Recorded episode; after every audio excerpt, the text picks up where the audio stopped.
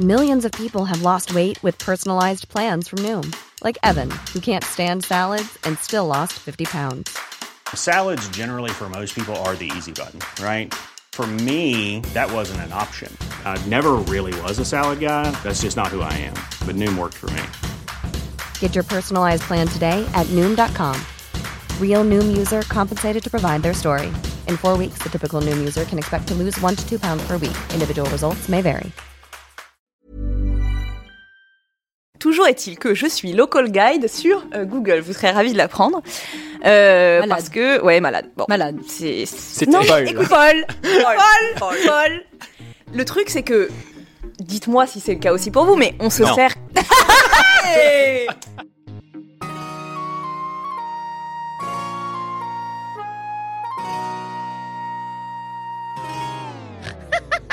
Ah, mais c'est deux un zéro. Ah, Est-ce qu'on sait ce que devient Evelyne Thomas? C'est la bonsoir. Hello. Bonsoir, bonsoir, bonsoir, bonsoir Twitch. Et si on coupait le son de l'ordi pour avoir ah, un retour finalement. La maîtrise est absolument totale pour ce début de live chaotique. Vous regardez Laisse-moi kiffer, le podcast du kiffé de la digression. J'ai balancé le mauvais écran. Bonjour, je suis Mathis Grosso, je suis, vous l'avez remarqué, incompétent, mais présent ce soir pour vous présenter une émission de choc avec une équipe inédite. J'ai pas de placement euh, de produits utile. Absolument, Attends, Anthony est en train ah, de préparer doucement le set parce qu'il a clairement prévu de faire trois changements de décor et, et de tenue et de mobiliser toute la machine de ce studio qui existe finalement très peu. Ah mais il y a une caméra. Elle est où la caméra Star Academy? Il n'y a pas de caméra Star Academy. Elle n'est pas activée ce soir. Oh waouh, on n'a pas le droit. Absolument. Juste là, on aurait vu les tranches en hauteur. C'est un peu inutile. Un autre placement de produit. Ah oui, parce qu'en plus, c'est sur toutes les caméras. C'est, c'est formidable. Bon, vous écoutez euh, l'émission de Mademoiselle du kiff et de la digression, une émission dans laquelle on vous parle de plein de choses. On vous parle de sport, de culture, on vous parle de, de cure, on vous parle de plein de choses. Et j'ai avec moi des gens que pour apprendre à connaître, euh, eh ben je vais leur poser une petite question, euh, une petite question questionnaire de Proust, enfin vous appelez ça comme vous voulez. Cette question c'est si vous aviez un personnage, un drag king, une drag queen, euh, drag fuck, comment ce personnage s'appellerait-il ? Je vais commencer par Ariane qui oh est à ma droite. Allez, bonjour Ariane. Bonjour. Bonjour Ariane. Alors j'y ai réfléchi tout l'après-midi, on va pas se mentir, parce que c'est quand même une tâche euh, ardue, si je puis me permettre.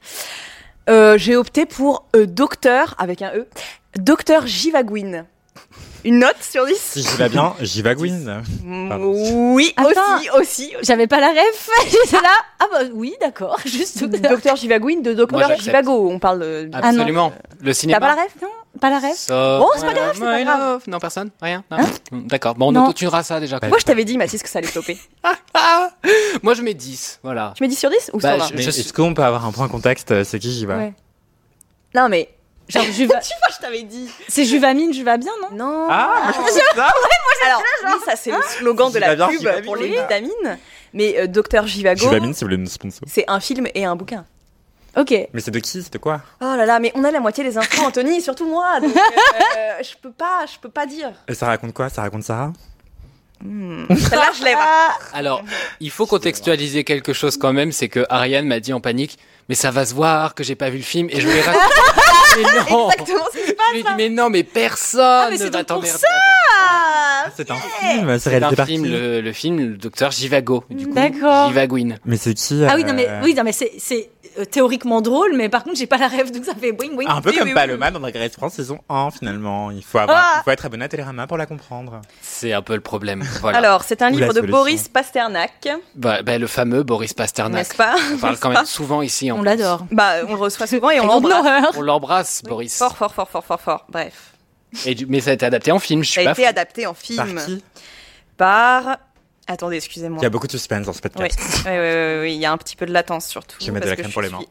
Je vais décaler. J'aurais vraiment pu regarder toutes ces infos. T'en veux? Alors déjà, c'est, c'est un film de dix-neuf cent soixante-cinq, donc euh, ah, hum, un certain âge. J'étais né. Mmh. Euh... J'étais déjà vieux d'ailleurs. Arrête. Ah mais c'était quand t'avais ouais dix-sept ans, t'avais fait ta boum là. J'avais fait ouais, ma ouais, boum. Ouais. J'avais même embrassé. Ah, euh... T'es là trop fort, j'adore. Il y avait Sylvie Vartan aussi. Je crois. J'avais embrassé la, la plus belle fille du village, euh, Madeleine. Ouais. Ouais. Madeleine. Madeleine. Ouais. Ok. C'est n'importe quoi. C'est chaotique. On va enchaîner du coup avec Anthony. Quel serait ton nom de drague? Alors, Euh, il faut savoir que... Euh, Sachez. Il faut sachez que... Oh, des fautes de avec français, Sénat... Euh, c'est abusé. Non, mais il faut regarder Secret Story pour comprendre cette blague, sinon vous croyez juste que je suis illettré. Et euh, c'est OK d'être illettré. Hein. Mmh, euh, voilà. Mmh, c'est la faute de l'éducation nationale. Si on surtout pas, que ça veut dire homme de lettres en italien. Donc euh... J'adore cette information. Est-ce que tu viens de citer la ah. flamme? Oui, bah bien sûr. Est-ce que tu es hétérosexuel? Ouais, je suis hétérosexuel. Attention. Ça se voit, non? Attention, ouais. Tu vas perdre ta carte. Ouais, euh, oui. Eh bien, euh, j'ai oublié ce que je voulais dire. Ah oui, voilà. Avec la team vidéo de Mademoiselle, on était très très fans de Drag Race France saison un, qu'on oui, regardait oui, oui. assidûment, et on se posait régulièrement la question, c'est quoi ton drag name, c'est quoi ton drag name, c'est quoi ton drag name? Et on a eu mille et une idées, et dont une que j'ai adorée et que j'ai oubliée, malheureusement. euh, c'est voilà. pour ça. Mais je pense que si vous êtes très très fidèle de Laisse-moi kiffer, de Mademoiselle et de... de Jeudi Tout, qu'on faisait régulièrement sur Twitch, euh, tous les jeudis midi sur la chaîne Twitch de Mademoiselle. Peut-être que vous vous en souvenez, peut-être que vous pouvez l'écrire dans le chat, ça serait formidable s'il vous plaît. Mais peut-être que ça a été entre honey, peut-être que ça a été entre horny, peut-être que ça a été entre chouani, mais ouais. désormais, j'ai un nouveau drag name qui est Toutouni vingt centimes. Voilà. Bravo! Toutouni en créole, ça veut dire tout nu, et que je suis régulièrement presque nu, euh, parce que j'ai tout le temps chaud, en fait. Euh, voilà, la vie est dure. Et aussi euh, vingt centimes, car je suis un rat. Voilà, euh, je déteste dépenser mon argent. J'adore économiser. Moi, j'aime, Bien j'aime, sûr. j'aime l'argent. Et si vous avez plus de cinquante ans, vous connaissez cette chanson. Je n'articule bah, pas. Du coup, on C'est a une, une transition dans la salle. assez parfaite. Oui, oui alors, transition parfaite parce que je suis une personne de plus de cinquante ans. Voilà. Euh, mais également, euh, pour un parler enfant avec des problèmes de tout le milieu un peu souris, euh, rat, euh, rongeur, euh, et vous présenter, ça fait sens, je le promets, c'est pas juste une attaque gratuite, pour vous présenter Delphine qui est dans Laisse-moi kiffer pour la première fois au monde. Bonsoir. Au monde. Au monde. C'est oui. une grande première. En exclusivité. Ravie, mais ravie d'être ici. Vraiment, je pète de feu de joie, c'est super. Et euh, oui, et ben bon, du coup, mon drag name, euh, c'est El Rata.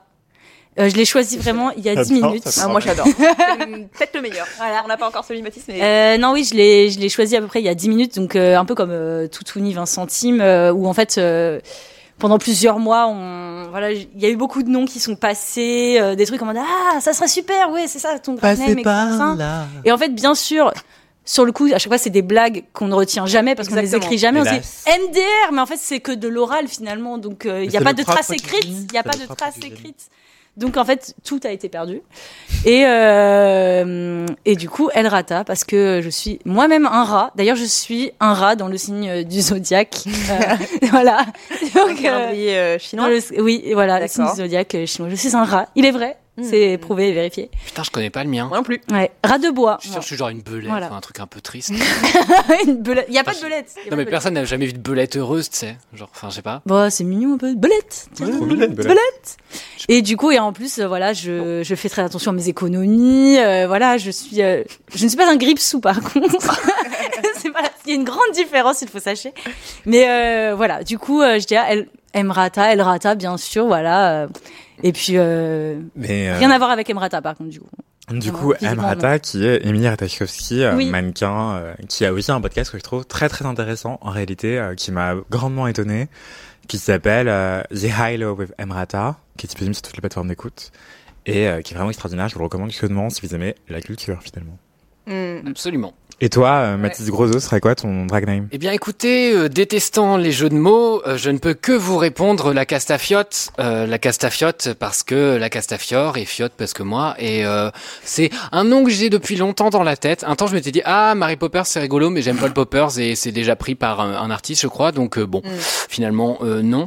Et après, sinon, voilà, euh, tout ce qui peut sexualiser une vieille personne. Oh, mon Dieu. De droite. C'est ça le problème avec les drag names. En vrai, tu peux en faire euh... plein. Mais tu voyez ce que je veux dire, plein, c'est Geneviève Défonce-Nez ou des choses comme ça, quoi.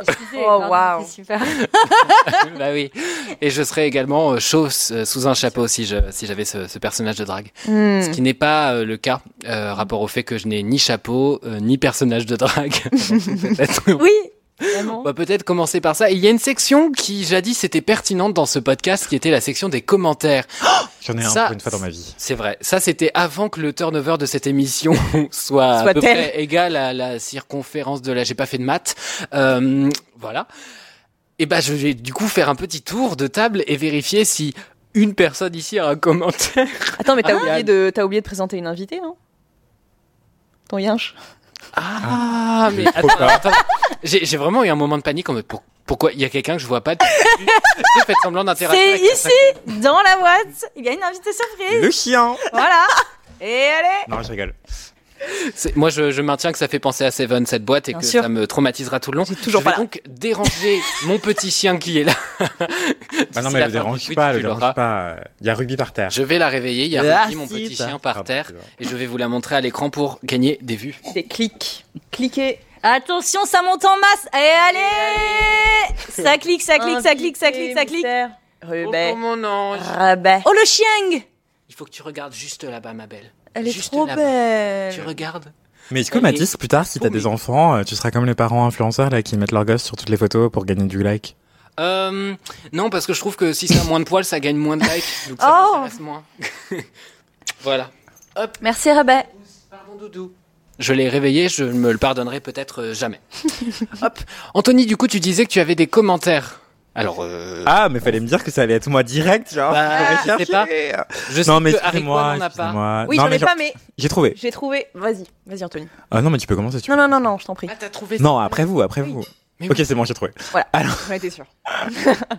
Alors, je cite une personne charmante qui s'appelle Gozevi, qui me dit: Salut Anthony, je suis en train d'écouter le dernier L M K, saison sept, épisode quatre. Comme quoi, il y a des gens qui remarquent le nom des saisons. Et oui, waouh, c'est très précis. C'est bravo moi. Car je ne sais même pas où j'habite. Alors, je reprends la lecture. Menteur. Et je viens directement te remercier pour ce kiff. Pour le contexte, je suis étudiant aux Beaux-Arts, E S A D Valenciennes, R I P, on ferme Nick Macron. J'adore.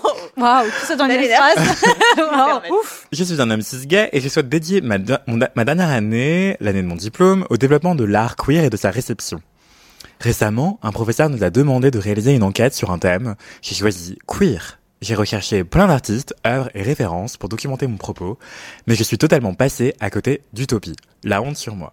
Du coup, je viens pour te remercier de faire un peu mes devoirs pour moi. C'est toujours un plaisir d'écouter tes kiffs et encore plus tes recos culturels. En tout cas, merci, encore des bisous si consentis, passe une bonne journée. Bisous. Et la personne m'a envoyé une photo bisous. Formidable de chat. Ah, je ne sais pas si on peut oh, voir ici. Le, si, si, si, si, on vraiment, voit il est, il a de l'allergie cent pour cent quoi. Il, est, euh, attendez, parce qu'on il a de l'allergie un peu. Hein. C'est moi, il fait une clope. Non, il a des fousons.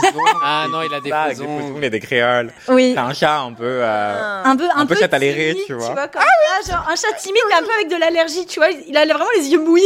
Oui, les yeux mouillés aussi. Les yeux mouillés. Il pleure un peu quand même, j'avoue. Il est super. Et donc petit point contexte, le prix Utopie, euh, qui s'écrit comme une utopie avec un point médian entre le i et le e, c'est le premier prix d'art contemporain queer euh, de France.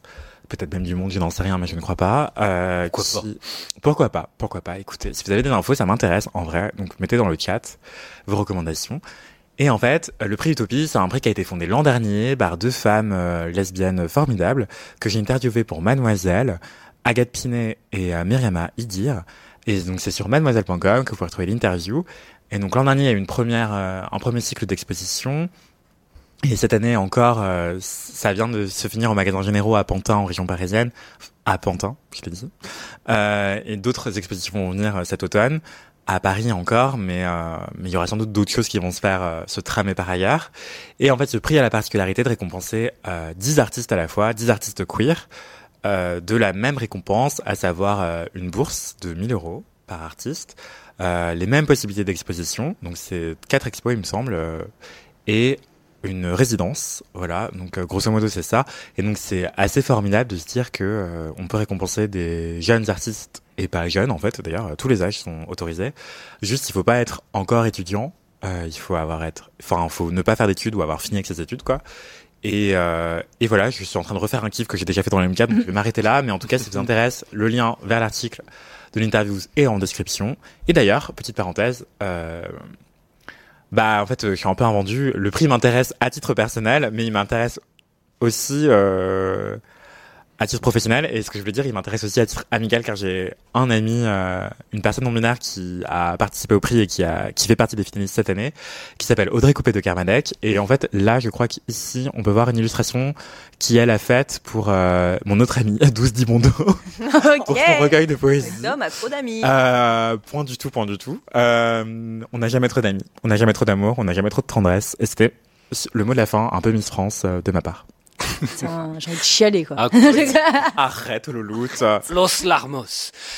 Delphine, tu es excusée de ne pas avoir de commentaires. Bah non. Tu n'étais pas là, tu n'existais pas. Non, vraiment, je suis, je viens de nulle part. Ça, j'allais vraiment. Dire. Ton, ton existence, je... elle qui fait ce que. Et débute. Commence, débute. Débute. Euh... The start of something new, comme voilà. Le chantaient euh, mes idoles euh, et premiers émois sexuels de ma jeunesse. C'est une raison parfaite d'enchaîner sur Ariane, qui n'avait pas de commentaire, mais qui a mieux qu'un commentaire. Alors, euh, effectivement, je n'avais pas de commentaire. Je pense que euh, l'épisode dans lequel j'explique oui. que euh, je donne beaucoup d'avis sur Google n'est un peu pas encore par sort. Mais ça va pas, pas encore hein, sorti. Il sort la semaine prochaine. Attends. Non. C'est pas ça qui sort demain ? Je l'ai relu. Non, parce que j'ai pas mis. Oui, bah, c'est que celui sort demain, du coup. Pardon, je suis perdu. En fait, il faut savoir qu'on tourne énormément de L M K en ce moment. Et que du coup, j'en programme énormément. Et souvent, j'en écoute un. Enfin, j'en ai un sur les oreilles que je suis en train de monter. Et en même temps, je fais des trucs d'édition pour celui qui sort le, enfin, je commence à être légèrement perdu. Il y a que ça qui a compris. Je ne sais pas qui je suis. Ouais. Euh, sortez de ma chambre. Bref. Toujours est-il que je suis local guide sur euh, Google. Vous serez ravis de l'apprendre. Euh, parce que, ouais, malade. Bon. Malade. C'est, c'est non, Paul. Écoute, Paul. Paul. Paul. Le truc, c'est que, dites-moi si c'est le cas aussi pour vous, mais on se non. sert. On se sert beaucoup des avis. Quand vous allez quelque part, vous regardez bien les avis sur Google. Bon sang. Alors, oui, on va pas se mentir. Oui. oui. Mais je et déroule pas tout. Genre vraiment, je regarde les, non, les, les, cinq, premiers, les cinq premiers. Les moins et... favorables. Et en plus, je, je lis vraiment en diagonale. Bonjour. Je repère les, les, les mots les plus importants en mode ok, oui, incroyable, génial. Ok, soit. Les mots-clés, finalement. Voilà. Mais alors, alors, je regarde pas, je... je ne lis pas les avis, mais je regarde le nombre d'étoiles et, si, euh, et le nombre d'avis en me disant ah oui, ouais. ça a quatre virgule quatre avec deux mille avis, bah ça m'intéresse, mais mmh. euh, sinon je veux pas lire les avis parce qu'en fait les gens ils sont vraiment genre. Ouais. Alors... Bon, tra... je suis donc bizarre. Bon, il faut savoir que je oui, laisse, peu, je laisse pas forcément Ouh. beaucoup de mauvais avis parce que, enfin. T'es pas une carène pas déjà. Pas je suis pas une carène, euh, mais bon. Écoute, ça reste à prouver. Toujours est-il que j'en ai mis un, une fois, hein. Elle aime carène, bien sûr, bah, oui. elle aime carène. Adaptable aux fêtes religieuses également. Carême. Et oui. Mais alors, il faut sachiez que j'étais à Londres ce week-end et qu'à un moment on me demande wow. ah et comment est-ce qu'on appelle les carènes en, en France, et moi j'ai dit les carines non. ou les Catherine. Non, en ou fait il les... n'y a pas d'équivalence d'une carène quoi. Bah non. Catherine Deneuve, euh, voyons. Non. Euh... Rien à voir. Bah oui mais c'est pas carène. Catherine Deneuve, le droit d'importuner, machin. Moi, je dirais ah, Corinne ouais, à la rigueur. Oui, mais... Corinne, Karine, Catherine. Ouais, mais en fait, il y a pas. Enfin, c'est vraiment un terme qui est... qui vient d'internet et que tu vois qui est récupérable oui. partout, tu vois. Puis c'est très culturel enfin, américaine pas... aussi, enfin. Au pire, ouais. Je trouve ah, mais que t'as, t'as même de la euh... coiffure et tout, enfin ouais. genre c'est ouais. situable presque géographiquement. Non, par ouais. contre la coiffure, je pense c'est partout. Ah ça, ah, ouais. ça, ah, ah oui. Ça, tu vas. Oh, non. Des... Tu vas après de de de comment de salon de coiffure. Euh... Oui c'est vrai. Bon, salon de coiffure. Mais... je sais pas, j'ai pas de nom, j'ai pas de truc genre salon de coiffure. Vous savez, vous savez, Source, voilà. Euh, Source oui. t'inquiète, voilà. Et euh, et voilà, tu as tu as les carènes. Ouais, non mais maintenant il y a plus trop cette coupe là en vrai. Non, mais elle est encore en devanture de tous les salons de coiffure. C'est ça qui me fascine, ah, oui. c'est qu'en fait t'as toujours les trucs, oui. les carrés, c'est très graphique. Tirés, machin, ah ouais ouais. Alors que ça n'existe plus dans la vraie vie. Non. Enfin bah, personne. Si, euh, chez les Catherine et les, et les Corinne et les Karine. Non. No offense si vos mamans s'appellent comme ça. Pas Karine Deneuve, voilà. C'est dommage. Ouais. Mmh. Non mais ouais. Du Bref. coup, pardon, oui. Non mais toujours est-il que contexte, contexte. Euh, je mets pas beaucoup d'avis négatifs. Euh, j'en ai trouvé un pour votre plus grand plaisir. Anthony tease sa boîte. Il y a un alligator à l'intérieur. Et donc je vais vous le lire. Vraiment, ouvrez bien les oreilles. Non, pas du tout. Et c'est pas du tout euh, de l'acabit des pires avis euh, qu'on peut retrouver, par exemple on, sur. On Twitter. Demande à voir. Pour... Vraiment, je... moi je m'engage pas sur quoi que ce soit. Et beaucoup de suspense. Oui, c'est non, totalement mais... possible que tu sois viré de ce podcast à la fin de cet avis. Et allez. Alors, fonce, tu es libre. Je précise aussi libre. que je vais évidemment pas donner le nom de l'établissement. Ça serait vraiment ben déloyal. Non. Mais non. Surtout un petit artisan euh, local du oui. coin de la rue. Euh, ah oui, parce que vraiment c'est le cas. Campois, on va pas, euh, voilà, aller plomber son commerce. Euh... Non, mais toi tu genre mais les poulains genre on truc un Campois. C'est un Campois. C'était l'adresse qu'elle a donnée la dernière fois, je crois en plus. Ah oui, hein c'est le, mon enfin... adresse du bubble tea que j'adore, ah, rue Quincampoix. Okay. Allez-y Bubolitas. Allez. Euh, je, je précise aussi que cet avis a recueilli un j'aime. Ah. Malheureusement, nous n'avons pas apprécié notre expérience chez. Mm. Malgré le fait que nos assiettes aient été servies très rapidement, l'accueil et le service laissent vraiment à désirer, oui. sans parler du niveau sonore absolument excessif du local. Bon. Nous sommes ressortis en nous étant empressés d'engloutir nos plats avec l'impression d'avoir dîné dans une cantine surpeuplée. N'hésitez pas à m'inviter au resto. C'est voilà. Officiel, du coup, tu es plus âgé que moi. Je suis ouais, t'étais vraiment excédée en fait. Beaucoup plus âgé que moi. Excédée. Mais écoutez, euh, moi je trouve que c'est utile. Après, bon, là j'ai peut-être un peu abusé. Ah oui, j'ai oublié de préciser que j'ai mis une étoile.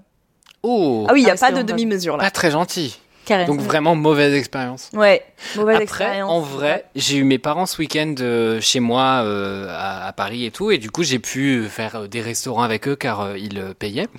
Et euh, j'ai eu plusieurs moments où je me suis dit je, je vieillis parce que je commence à devenir intolérant à des trucs que je ne soupçonnais même pas avant. Mm. J'étais vraiment en mode ah la quand même on n'a pas tant de place euh, machin, ah, les sièges sont pas très confortables et tout. Ouais mais ça c'est normal. On est en courant d'air. Non mais, mais jusque là je m'en foutais quoi, genre je sais pas, je devenais étudiant, je mes pintes à trois balles euh, dans des endroits où les gens te criaient dessus. Après, quand tu étais sur les pieds, t'étais en mode expérience conviviale. Après, ça dépend aussi de où tu pas. es, tu vois. Pour une bière, tu t'en fous, mais pour un, tu vois, un resto où tu veux vraiment passer un bon moment, la, la chaise toute plate où tu peux pas mettre tes fesses dedans, il euh, y a un courant d'air, il y a le serveur qui est là, qui passe, qui te fout des coups de coude. Non, c'est chiant. Ouais, c'est, ouais, vrai, c'est vrai. C'est vrai. J'ai pas compris cette blague, ce moment. En plus. T'as non, bon, mais ça va alors. En vrai, non? Ah, il nous nomme un peu, hein, mais bon, ah bref, private joke, excusez-nous. Waouh. Un rapport ouais, je... private joke. Yoke, you don't know. Un rapport au serveur très compliqué. Hello dans le chat, oh, tous les gens qui nous disent bonjour. Hello, bonsoir. Ah, mais c'est Inels, je suis con, bien sûr. Inels. Okay, coucou Inels. À ne pas prononcer Inels, sinon elle me défonce. Oupsie. Moi, de mon côté, j'ai deux commentaires, dont une dédicace qui est Mimi de la part de Louise, qui nous dit une amie à moi qui est très fan de votre podcast. Euh, c'est très bien, merci. Et c'est son anniversaire. Bientôt, je me demandais si vous pouviez lui faire une petite dédicace par oral, écrit ou vidéo. Vous pouvez produire tout un court-métrage. Allez-y, n'hésitez pas. Merci bien. D'avance. C'est, c'est pas vrai, c'est moi qui rajoute. Et elle s'appelle Marnie. Du coup, joyeux anniversaire, Marnie. Je ne sais pas. Ce Comme commentaire date de lundi. Donc, en vrai, je crois que ça fait pas trop longtemps, donc ça va. Et avec ça, j'ai aussi un commentaire euh, d'une personne dont je me risquerai pas à prononcer le hâte en partie parce que c'est un screen et que je ne peux pas le lire en entier. Euh, a priori, elle s'appelle Mélanie. Voilà, je, bon. Euh, ce qui me fait toujours penser à chaque fois que je vois Mélanie maintenant au, à la trend TikTok de Oh no, it's Melanie. That's a shame, she's really nice. Ça vous dit rien? Non, ah non, on ne connaît pas. Oh, mais ben, ça a l'air britannique vu, vu ton, oui. ton accent. Oui. C'est tout ce que j'ai pu repérer. Oui. C'est tout. Bah, il y a un temps où il y avait cette traîne sur TikTok et je me souviens d'avoir vu une fois où il y avait un poulet qui se baladait dans une cuisine et il s'arrêtait devant le four et il voyait un autre poulet qui était dans le four et oh, il avait remis wow. le son derrière en mode Oh no, it's Melanie. Voilà. C'est un peu drôle. C'est, c'est drôle, un oui. peu drôle. Ça a fait un peu avez-vous déjà vu, tu vois. Exactement. Exactement. Mm. Fin de la digression autour de ce commentaire. Et donc, Mélanie m'écrit Salut, je veux pas trigger Aïda. Il y a très peu de risques car elle est vraiment vraiment très peu présente actuellement. Mais alors je vais te trigger toi qui gères ce compte, peut-être encore Mathis. Réponse, oui. Pour le moment. Pour le moment. C'est je, tout pour le moment. Je suis actuellement dans un bésodrome de pigeons. Oh, wow. oh. Ah, ah, quoi? Qu'est-ce que... C'est quoi un bésodrome de pigeons? Bah, je pense que c'est un... Châtelet-Léa. Tu vois des pigeons? Châtelet-Léa, mais de... Des pigeons. Je m'explique. Je me suis posé pour déjeuner sur un banc à l'ombre paisible et que voilà... Point d'interrogation, le suspense est finalement limité car on est un peu au courant. Mais comment? Pigeons devant moi qui commencent à se... Ah, que deux? Mais ça va, moi mais je pensais que c'était que... plein de couples de pigeons, c'était là, là, là. Attends, l'histoire n'est pas horrible. Mais là, plein de crac crac. Est-ce que ça s'appelle pas une partouze de pigeons? Bah ouais, mais en même temps, c'est un peu un bésodrome aussi. Enfin, tu sais, c'est... Laissez-moi finir, je vous jure que c'est vraiment en deux temps. Comment ça canne un pigeon? Je veux pas savoir. Ça, fait... eh ben... ça essaie de monter sur l'autre pigeon. Il oh. y a une description détaillée, laissez-moi la chance de vous prouver que ça canne mm-hmm. de manière... Oh. Ah, il y a des photos à l'appui? Non, j'ai... Il y a des vidéos. C'est horrible. N'hésitez pas à nous en envoyer. Deux pigeons devant moi commencent à se toiser, puis se pécho. J'avais jamais vu une galoche de pigeons, puis ken. Et juste derrière, je remarque qu'en fait, la fontaine au second plan est un hub à couple de pigeons qui se chinent allègrement. Ah, yeah. Je suis choqué. C'est un lieu de cruising. C'est ce que j'allais dire. Putain, incroyable. Les pigeons qui cruisent, cruisent. Incroyable. Pire van. Coupez ça. Il n'y a pas de montage. C'est direct horrible. Je suis choqué du peu de pudeur de ces volatiles. Voilà, du coup, euh, elle m'a partagé ça. J'aurais aimé qu'Aïda soit là, car je rappelle qu'Aïda mmh. détestait les pigeons et avait même la phobie euh, mmh. des pigeons, ce qui est une phobie euh, qui finalement s'entend. C'est hyper courant, je pense. Il y a beaucoup de gens ouais. qui sont bah, très dégoûtés par les pigeons. C'est quand même pas un animal très agréable. La roucoulophobie. Oui, sans oh, c'est joli, la roucoulophobie. Je suis poète un peu, mais ça. Ah ouais, ouais, non, c'est vachement beau. Perdu. Non, j'aime Vous bien. Retrouvez. Vous avez quatre heures. Moi, chacun. Allez. Waouh. On avance. Hmm. Du coup, pardon. Ah, c'était pas fini. Non, ah, j'enchaîne. Okay. Ah, attends, il y en a un deuxième. Vous faites les anniversaires à Marnie. Bah, c'est, on a dit joyeux. Ah, vous ah bah, tous ensemble. ensemble. C'est vrai bah, que ouais. je l'ai dit tout seul. Bonjour. Voilà. Joyeux, joyeux anniversaire, Marnie. Au revoir, on ne sait même pas concerté. J'ai dit, ouais. oh, quelle énergie, bien. quelle énergie. C'était finalement euh, très, très concerté et très répété. Ça mm. fait vraiment treize ans qu'on travaille là-dessus. Absolument pas, c'est du live, c'est Twitch. C'est le live, on ne ment pas finalement. Euh, on va enchaîner avec une rubrique qui s'appelle le L M K pratique. Le L M K pratique. Tu l'as pas bien, tu l'as pas bien dit. Pratique. Merci. Voilà. L M K pratique. Chic, pratique. Allez, allez, au revoir, Mathis, à bientôt. Tu veux lire le commentaire, Dédé? De qui, quoi? Est-ce que tu veux lire le L M K pratique? Attends, mais explique ce que c'est que le L M K pratique. Ouais, j'explique ce que c'est qu'un L M K pratique. Un L M K pratique, c'est tout simple. C'est que vous nous envoyez un dilemme, que vous avez un dilemme qui n'est pas trop grave, car encore une fois, nous ne sommes pas compétents, nous ne sommes pas médecins, nous ne sommes pas avocats. Ah bon? Vous, nous, enfin, nous sommes, voilà. Merde. Limités. Euh, avec un verre d'alcool, je dis pas, mais, et du coup, euh, les gens nous donnent ces dilemmes-là, et nous, on discute, et on donne des mauvais avis, des mauvaises directives, les gens font des mauvais choix, et après, ils nous okay. racontent. Voilà. Ok. Oh, t'es dur avec toi-même, quand même. Je suis très dur avec moi-même. Euh, c'est un commentaire de, enfin un commentaire, un message du coup de Noémie qui nous dit qu'elle a un L M K pratique. Si ça rentre bien dans ce segment, bah on verra. Le, le jury mm-hmm. va consulter. Non, blague, elle est en Angleterre à Canterbury euh, depuis oh, septembre. Ça, tu l'as bien dit. Thank you. Oui, il a vécu à Londres. Oui, j'ai vécu okay. à Londres. Ok. Pas, je pourrais faire un bingo Matisse. J'ai vécu à Londres. J'adore l'économie musicale. J'adore le théâtre. Ah euh, Camille, je sais pas Camille. Bah bien sûr que ce, ce bingo, bingo existe. Bien sûr. On a fait un L M K avec des bingos et j'étais le premier, je pense, à remplir le mien globalement. Personne moi, il n'y avait rien, car les gens ne me connaissent pas. Alors, t'as rempli ah, quand même tout. pas mal de cases de ton bingo, si je me souviens bien. On ressortira les bingos un jour. Que nenni, mais bref, vas-y, vas-y. Et donc, euh, voilà, donc elle est en Angleterre, dans une ville dont je prononcerai pas le nom, puisque tout le monde se moque de moi dans ce podcast. Mais non, justement, on manifestait euh, notre intérêt. Et j'y reste jusqu'à euh, mi-juillet. J'y suis en tant que volontaire dans une école primaire pour apprendre l'anglais. Je ne parlais pas un mot quand je suis arrivé. Oh waouh. Et oui, le pro- c'est, c'est vachement courageux. Courage. Oui, vraiment. Le problème est... Attends, étant... elle était prof à l'école primaire et elle parlait pas. Non, mais elle est volontaire. Donc volontaire. Je pense que t'as assisté. Elle est C P E, ouais. enfin elle est, ass- elle est surveillante. Elle est assistante. Non, oui, c'est voilà, des assistantes. Euh... Comme nous, on avait des assistantes américaines en panique devant nous. Ah oui, euh, c'est vrai. On avait ouais. ça parfois. Je sais pas si vous avez eu ça. Euh... J'ai eu, j'ai eu. N'hésitez pas à nous ah, raconter si dans le chat vos meilleurs souvenirs avec euh, les assistants assistantes euh, de langue. C'est je... très précis. C'est trop mais, mais des fois, on a des anecdotes comme ça. Okay. Euh, voilà, c'est un petit appel à témoignage comme ça. Je, je le glisse. Le problème est qu'étant dans une école primaire, il y a seulement des enfants ou des gens qui ont des enfants. Auriez-vous des conseils à me donner pour rencontrer des gens de mon âge? J'ai dix-neuf ans et me faire des amis.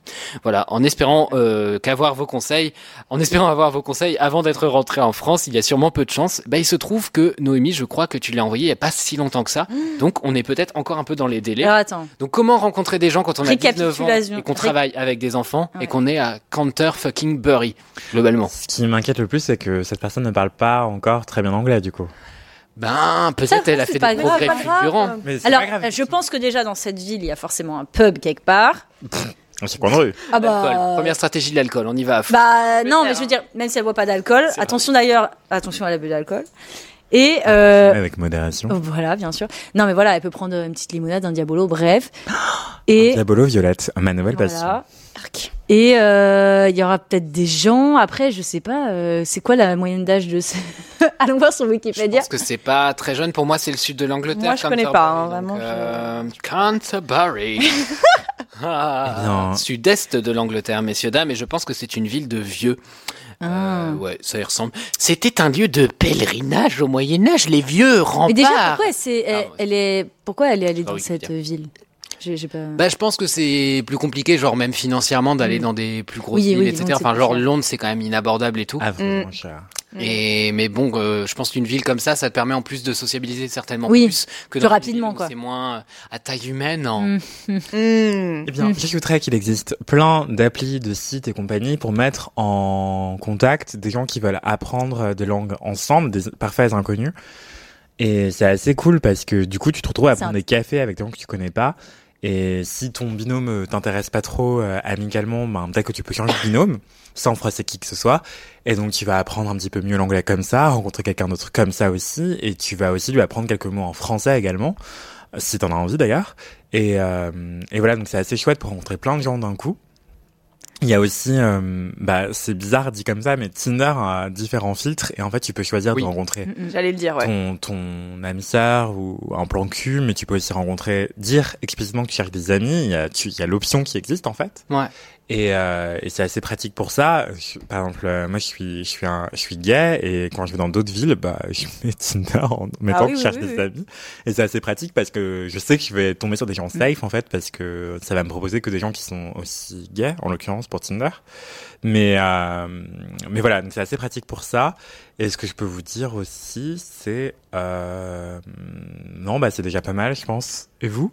Il y a Sarah dans le chat qui lui dit, dis-lui, dites-lui de chercher un groupe d'au pair, et je suis d'accord que ça peut être une bonne stratégie. Mmh. Il y a des groupes Facebook qui mmh. rassemblent, euh, ouais. genre au pair Canterbury, peut-être que ça existe, je ne sais pas. Euh, voilà, ce groupe existe sûrement et ça peut peut-être aider en effet. Non, c'est vraiment des réponses intelligentes que vous avez dit. Enfin, moi, moi je, je... Dirais... Oh, va au pub et prends un Diabolo Violette, tu vois, genre. Ça, euh... ça, peut mais ça, ça marche très bien le pub. Ouais. Euh... Mais en même temps, bon, après je dis ça, vraiment, moi je serais restée dans ma grotte, euh, dans ma chambre en mode c'est pas grave, le soir je reste seule. J'avais oui. pas sociabilité. Oui, un peu moins non, mais voilà. au début. Il y, y a aussi mais, euh, des ouais. activités qui viennent d'accord, ça se trouve, t'adores danser ou dessiner oui. ou ou aller euh, il y a forcément danse, ouais il y a de... forcément des activités là-bas genre euh, mmh. un petit une club fois, a... de roller euh, ouais du roller euh, petit club de skate euh... de ouf. J'étais une semaine à Seattle pour euh, ma vie qui est un peu bizarre parfois et euh, bah, je connaissais absolument personne, j'étais jamais allé aux États-Unis, j'avais peur de mourir à chaque coin de rue et mmh. en fait euh, je suis allé euh, oui. dans un centre de danse euh, contemporaine et je me suis fait des potes en fait enfin mmh. c'était bah, cool. C'est exactement la réponse de Sunshineette sur le chat qui nous dit elle peut aussi s'inscrire à un loisir pour côtoyer des gens bah ouais. et c'était un peu ma piste aussi, c'est choisir soit des assos, soit des loisirs. En effet, c'est, je trouve que c'est cool, des fois, d'avoir un prétexte pour rencontrer des gens, dans le sens où c'est cool de rencontrer des gens avec les applis, et cetera. Mais, euh, du coup, c'est très clair que tu, enfin, entre guillemets, ouais, un peu ce truc de, on est là pour être amis. Tu t'as vois. Pas de point commun, t'es un peu sur oui, un terrain, genre, page blanc. blanche, mais oui, y a c'est exactement qui... ça, ouais. ouais Donc, euh, ça peut être chouette si t'as euh, pas envie d'avoir une relation enfermée dans un truc, mm-hmm. euh, ou d'avoir une espèce de nerd euh, du jeu d'échecs, et toi, t'as juste pris l'assaut parce que c'était la seule et que oui. c'est une ville de vieux, il y a que des échecs ici, tu vois. Et que le mec est vraiment en mode ah t'as regardé les matchs en deux mille quatre à la finale machin. Aïe aïe aïe. C'est un mauvais moment. Mais euh, mais en vrai oui ça peut être un bon euh, un bon icebreaker. Je déteste ce terme. Oh, putain. Mais icebreaker. Attendez voilà. parenthèse. Les heures de glace. Sur une échelle de un à cringe on a combien? Oh là là. Déjà, pas d'école de, de, d'échelle de cringe, ça me cringe. Euh, petite parenthèse égo trip, mais il y a Jeanne Astroff qui m'a fait un bingo express. Je suis en deux mille deux, il faut sécher. Ah oui. Non, moi, je fais pas de sport et Vinted. Ah oui, oui. C'est Vinted, putain. Et c'est, et tu les coches globalement à chaque épisode. Ah oui, c'est vrai, oui, oui. Il y avait, je crois qu'il y avait aussi dans ton bingo, euh, à l'époque, il euh, y avait un truc genre glisser trois kiffs en un et ça, c'est, ah waouh. C'est quand même quelque chose de récurrent. Je sais pas de ce qu'on vous parlait. J'avoue. Allez hop, la petite reco ni vu ni connue là. Voilà. Du coup, j'espère que nos conseils. Est-ce que vous avez d'autres choses à ajouter peut-être là-dessus? Ah oui. Bah non. Je sais pas moi. Moi je, vraiment bah, j'aurais dit. Non. Mais en fait, c'est juste que je me dis. C'est pas vraiment différent de quand tu veux rencontrer des personnes euh, finalement chez toi. Ouais. Enfin. Comment est-ce que tu rencontres des personnes dans ta ville? Ben, tu fais des activités. Tu ouais, peux... mais c'est rare de ah, se retrouver dans une ville. Dans oui, dans ton pays, dans ta ville. Ouais, mais tu vois, c'est là, elle est vraiment, euh, elle est vraiment solo, tu vois, parce que, en général, dans oui, la ville, oui, t'as oui. forcément des potes de potes et tout. Oui, là, c'est, c'est vraiment vrai. Au milieu de, de, de, tu connais pas, tu vois. Ouais, y a, y a, donc c'est compliqué, j'avoue. Il y a Sunshineette mais... qui ajoute, euh, elle peut aussi s'inscrire à un loisir pour côtoyer des gens et effectivement, très bonne idée, euh... mm. Non, pardon, excusez-moi, c'est pas ça que je voulais dire. C'est moi, je me suis trompé de commentaire. C'est vraiment que je vais, sem- je vais faire semblant euh, d'être surpris. Je me suis trompé de commentaire. Ah, c'est intéressant. Et moi, moi je suis bien voulu. Ah. Je laisse la place. Je me suis trompé de commentaire parce que. On va découvrir ensemble. Non, mais ça a bougé. Excusez-moi. Attends, juste avant, il y a, il y a, juste avant, il y a Sunshineette qui dit sur le chat, elle peut aussi s'inscrire à un loisir. Je l'ai aussi, je l'ai aussi. Fou. Euh, non, excusez-moi, ah, c'était, euh, c'était, oh là là, je me suis perdu. Elle peut aussi... Non, c'est pas ça. Voilà, c'est Jeanne Astroff qui dit soirée jeux et les jeux de société. Oui. Il y a des bars à jeux de société. Je sais oui, pas ouais. s'il y en a dans ta ville. Euh, per... C'est précis un peu. Per... Per... Personnel. mais mais euh, mais il y en a peut-être dans ton coin, tu vois, et c'est assez chouette. Mais justement, quand oui. j'étais à Londres, à un moment, on cherchait un endroit où manger parce que ma pote faisait un malaise d'hypoglycémie. Oula. Et le seul truc encore oh, ouvert à trois heures du matin qui ne servait à manger et pas juste de l'alcool, c'était euh, un bar à jeux. Un bar à jeux vidéo. Ah ouais. Pas jeux de société, oh, mais jeux vidéo. Et ils vendaient plein de ramen et de chips et de bubble tea. Mais c'est super! Et, mmh. C'est quand t'as une Zelda. Du bubble tea à trois heures du mat. Trop bien. Ah! J'adore. C'est pas mal. Ouais, c'est pas le pire que j'ai fait. Ouais. Non, c'est, c'est, non, mais c'est, c'est intelligent. C'est intelligent. Il y a aussi, euh, Tould qui dit, je sais pas si ça se prononce Tould. Tould de G. Tould, ouais. Tu connais cette personne? Oui. J'adore. Bonjour Tould, qui Bonjour. dit euh, Meetup, c'est cool aussi pour se faire des potes à l'étranger. Du coup, je ne connaissais pas, donc euh, merci pour la... Okay. la... Ah, j'ai cru vraiment qu'on parlait d'un Meetup euh, en deux mille douze sur YouTube. Je ne comprenais pas. Je comprenais pas. Ou alors, euh, déclenche un flash mob. Ah putain. Et les L M F Power arrivent. L'émission qui donne que des conseils de deux mille douze. Oui, horrible. Mais attends, tu peux mettre... N'hésite pas à faire le Ice Bucket Challenge avec tes futurs amis. Ah, ne pas bouger devant la mairie, mais spécifiquement ringard. Ah ouais. Ne pas bouger devant la mairie, je sais pas la ref. Et douze Harlem Shake, c'est ce que j'avais dit. C'est terrible. Tu fais ça genre au Tesco, tu vois. Horrible. Thank you for shopping at my Wilson. Oh my god. C'est terrible. Voilà, mais avec ça vraiment. Tu auras des bons amis bien ringos, mais à qui tu vas t'amuser, mon pote. Ça va être ouf. Voilà. Je me fais ah ouais. enlever les Tous en legging voilà. avec une photo de profil tête de lion. Oh mon dieu. Tête de Sur un mot infini. Terrible. Oui. Et un legging okay. Galaxy. Bien sûr. sûr. Il y a Riot Queenie qui dit D and D en U K, c'est assez populaire, je crois, pour les loisirs cool, pour rencontrer des gens. D and D, je sais pas ce que c'est. Si quelqu'un la ref, ça connais m'intéresse. Je connais pas non plus. Ça se prononce D and D. D and D. Ah bah là, je connais du coup. Ah, I know. C'est faux. Voilà. Et du coup, tout nous explique que Meetup, c'est une application qui permet d'organiser. Donjons et Dragons. Ah, slash s'inscrire à des événements. Mais oui, c'est nous, vrai. Nous, nous voilà, sommes mais oui, pas c'est des geeks, euh, des nerds. Je ne sais pas quelle est la communauté. Des geeks. Nous je ne supportons pas. Ok, c'est le masque et la plume euh, qui va changer de personne qui oui. va oui. diriger la mission. Rebecca Manzoni, euh, ouais. Je voulais en faire. Est-ce que la chanson va enfin changer? Parce que. Eh, c'est bon, c'est bon, ça fait vingt ans. Dites-vous. Rappelez-moi qui l'a invité. Cette personne travaille chez Mademoiselle, elle est tous les jours comme ça, elle ne prend même pas de crack. Eh oui, c'est vrai. Il n'y en a pas. Et quand elle n'est pas là, c'est horrible. Non, c'est faux. Je vous présente bah, on arrête en parler. Déjà, c'est pratique pour travailler. Je vous propose, les petits amis, de passer sans plus attendre. Je ne sais toujours pas pourquoi je vous appelle les petits amis. Grave, euh, c'est passer... horrible. Je, je, je, je cringe. Les amis. Je, elle aime cringe. Je ne sais pas. Tu le dis, tu m'épuises, Dédé, tu cries. Oui. Et on lance tous les jours, tous les jours. Je sature le micro. Du coup, je vous propose, si j'arrive à aller au bout de ma phrase, de passer au mini-kiff euh, avec une absence totale de jingle parce que je trouve ça cringe quand on est en live d'avoir Dédé, vraiment dix minutes où on se regarde dans le blanc ah, des yeux. Surtout quand ça marche pas, quoi. Et du coup, on va commencer par toi, Ariane, parce que tu as la mauvaise idée d'être assise à côté de moi. Oh, j'aurais pas dû. Et oui, quel est ton mini-kiff, Ariane? Alors, mon mini-kiff, c'est très très très simple. Vraiment, j'arrête de dire ça, à chaque fois je dis ça. Euh, ce sera un mini-kiff euh, bouffe pour moi. Euh, une petite reco euh, avec le retour des beaux jours. Insupportable cette expression, euh, faut arrêter. Mais c'est vrai, par contre. Bah, c'est vrai, il fait insupportable, mais vrai. Enfin, ouais. Mais c'est vrai que la première partie du mois de mai était atroce. On mmh. a un temps abominable. Mais en fait, moi, j'ai globalement remarqué qu'il n'y a plus de saison. Il n'y a plus de saison. Mais c'est donc, vrai. Euh... C'est vrai. Bref, je ne sais pas ce que vous en pensez. Harry a quatre-vingt-dix ans, voilà. Oui, bah, c'est pas nouveau. Il y a, je suis désolée, pardon, il y a, il y a Sunshineette qui dit dans le chat, elle peut aussi s'inscrire à un loisir pour côtoyer. On est trop marre. Voilà. Excusez-moi, je vous le dis. En plus, ça va m'avoir à chaque fois. Premier degré. Ah, attends, il y a une nouvelle et tout. Et après, je suis là. Ah oui. Ah bah non, il répète la même chose que J'ai, la j'ai fait le, le cours Florian. Allez, c'est c'était à, drôle, c'est mais côté. Bof. Voilà, c'est moins bien. Ariane, donc, ouais, le bah, retour des beaux jours. En gros, euh, il faut sachez, comme Anthony, que euh, globalement, l'été, je me nourris avec un seul plat. Tomate mozza. Melon. Ah, mais oui, mais si tu spoil tout. Ah, non, alors bon, il y a quand même un twist. Ouais, non, il y a quand même un twist. C'est... Euh, du basique, les... vous ne l'attendiez non, pas. Ah, arrête. J'arrête. Pardon, j'arrête. Non, en fait, c'est les pâtes tomate mozza. Ah, la recette de ma je mère. Je déteste oh. les gens qui font des salades de pâtes, des salades non. de riz et des salades ça, de pommes de terre. Vraiment, attendez, attendez, attendez. Trouvez-vous un job. Trouvez-vous non, une occupation. Alors, je suis pas d'accord parce que vraiment, ça tient au corps, c'est trouvez-vous super. Du goût. Ariane possède un job. J'aimerais bien parler. C'est pas une salade de pâtes, c'est vraiment genre des pâtes chaudes. Enfin, tu les fais oui. comme des pâtes. Euh... Arrête. Mais c'est juste des pâtes en fait. C'est, oui, des, c'est pâtes. des pâtes avec ah, oui. des tomates et de la mozza. Tu fais une sauce froide avec tes tomates crues, de l'huile d'olive, de l'ail pour bien parfumer. Ah. Tu mets ta mozza. Mais putain. Arrête. Ah. Non, moi je suis à fond. Non, mais je suis, à fond, je suis à fond. C'est pas toi. C'est dans le chat. Ah. Euh, Sunshine qui. non, pour le coup, c'est un vrai commentaire. Non, c'est des faux. gens qui disent melon jambon ou tomate mozza. Alors melon jambon pour moi c'est un no go. Non et, ouais, euh, c'est, ça va pas ensemble. Et Riot Queenie qui rajoute pire, les salades de riz avec du thon emoji vomi triste. Non, ça c'est bon. Ah, ah non, non, non, non, non, non, ça non, c'est non. bon. Non, mais pas emoji. Au rang des salades vomi. Chelou. Aussi. Le thon vomi avec triste. Du riz, c'est très bon. Ouais, bah c'est ça, non? Le thon, c'est bon. Riz, bah, thon, œuf, ouais. moi je peux pas. Ah si. Ouais, ah, et ça pas, pue. J'ai beaucoup de protéines quand même. Ça pue, mais c'est bon. Bah, c'est, je suis végé, mais c'est super bon. Bah, je suis pesco végétarien et c'est très bon. Ok.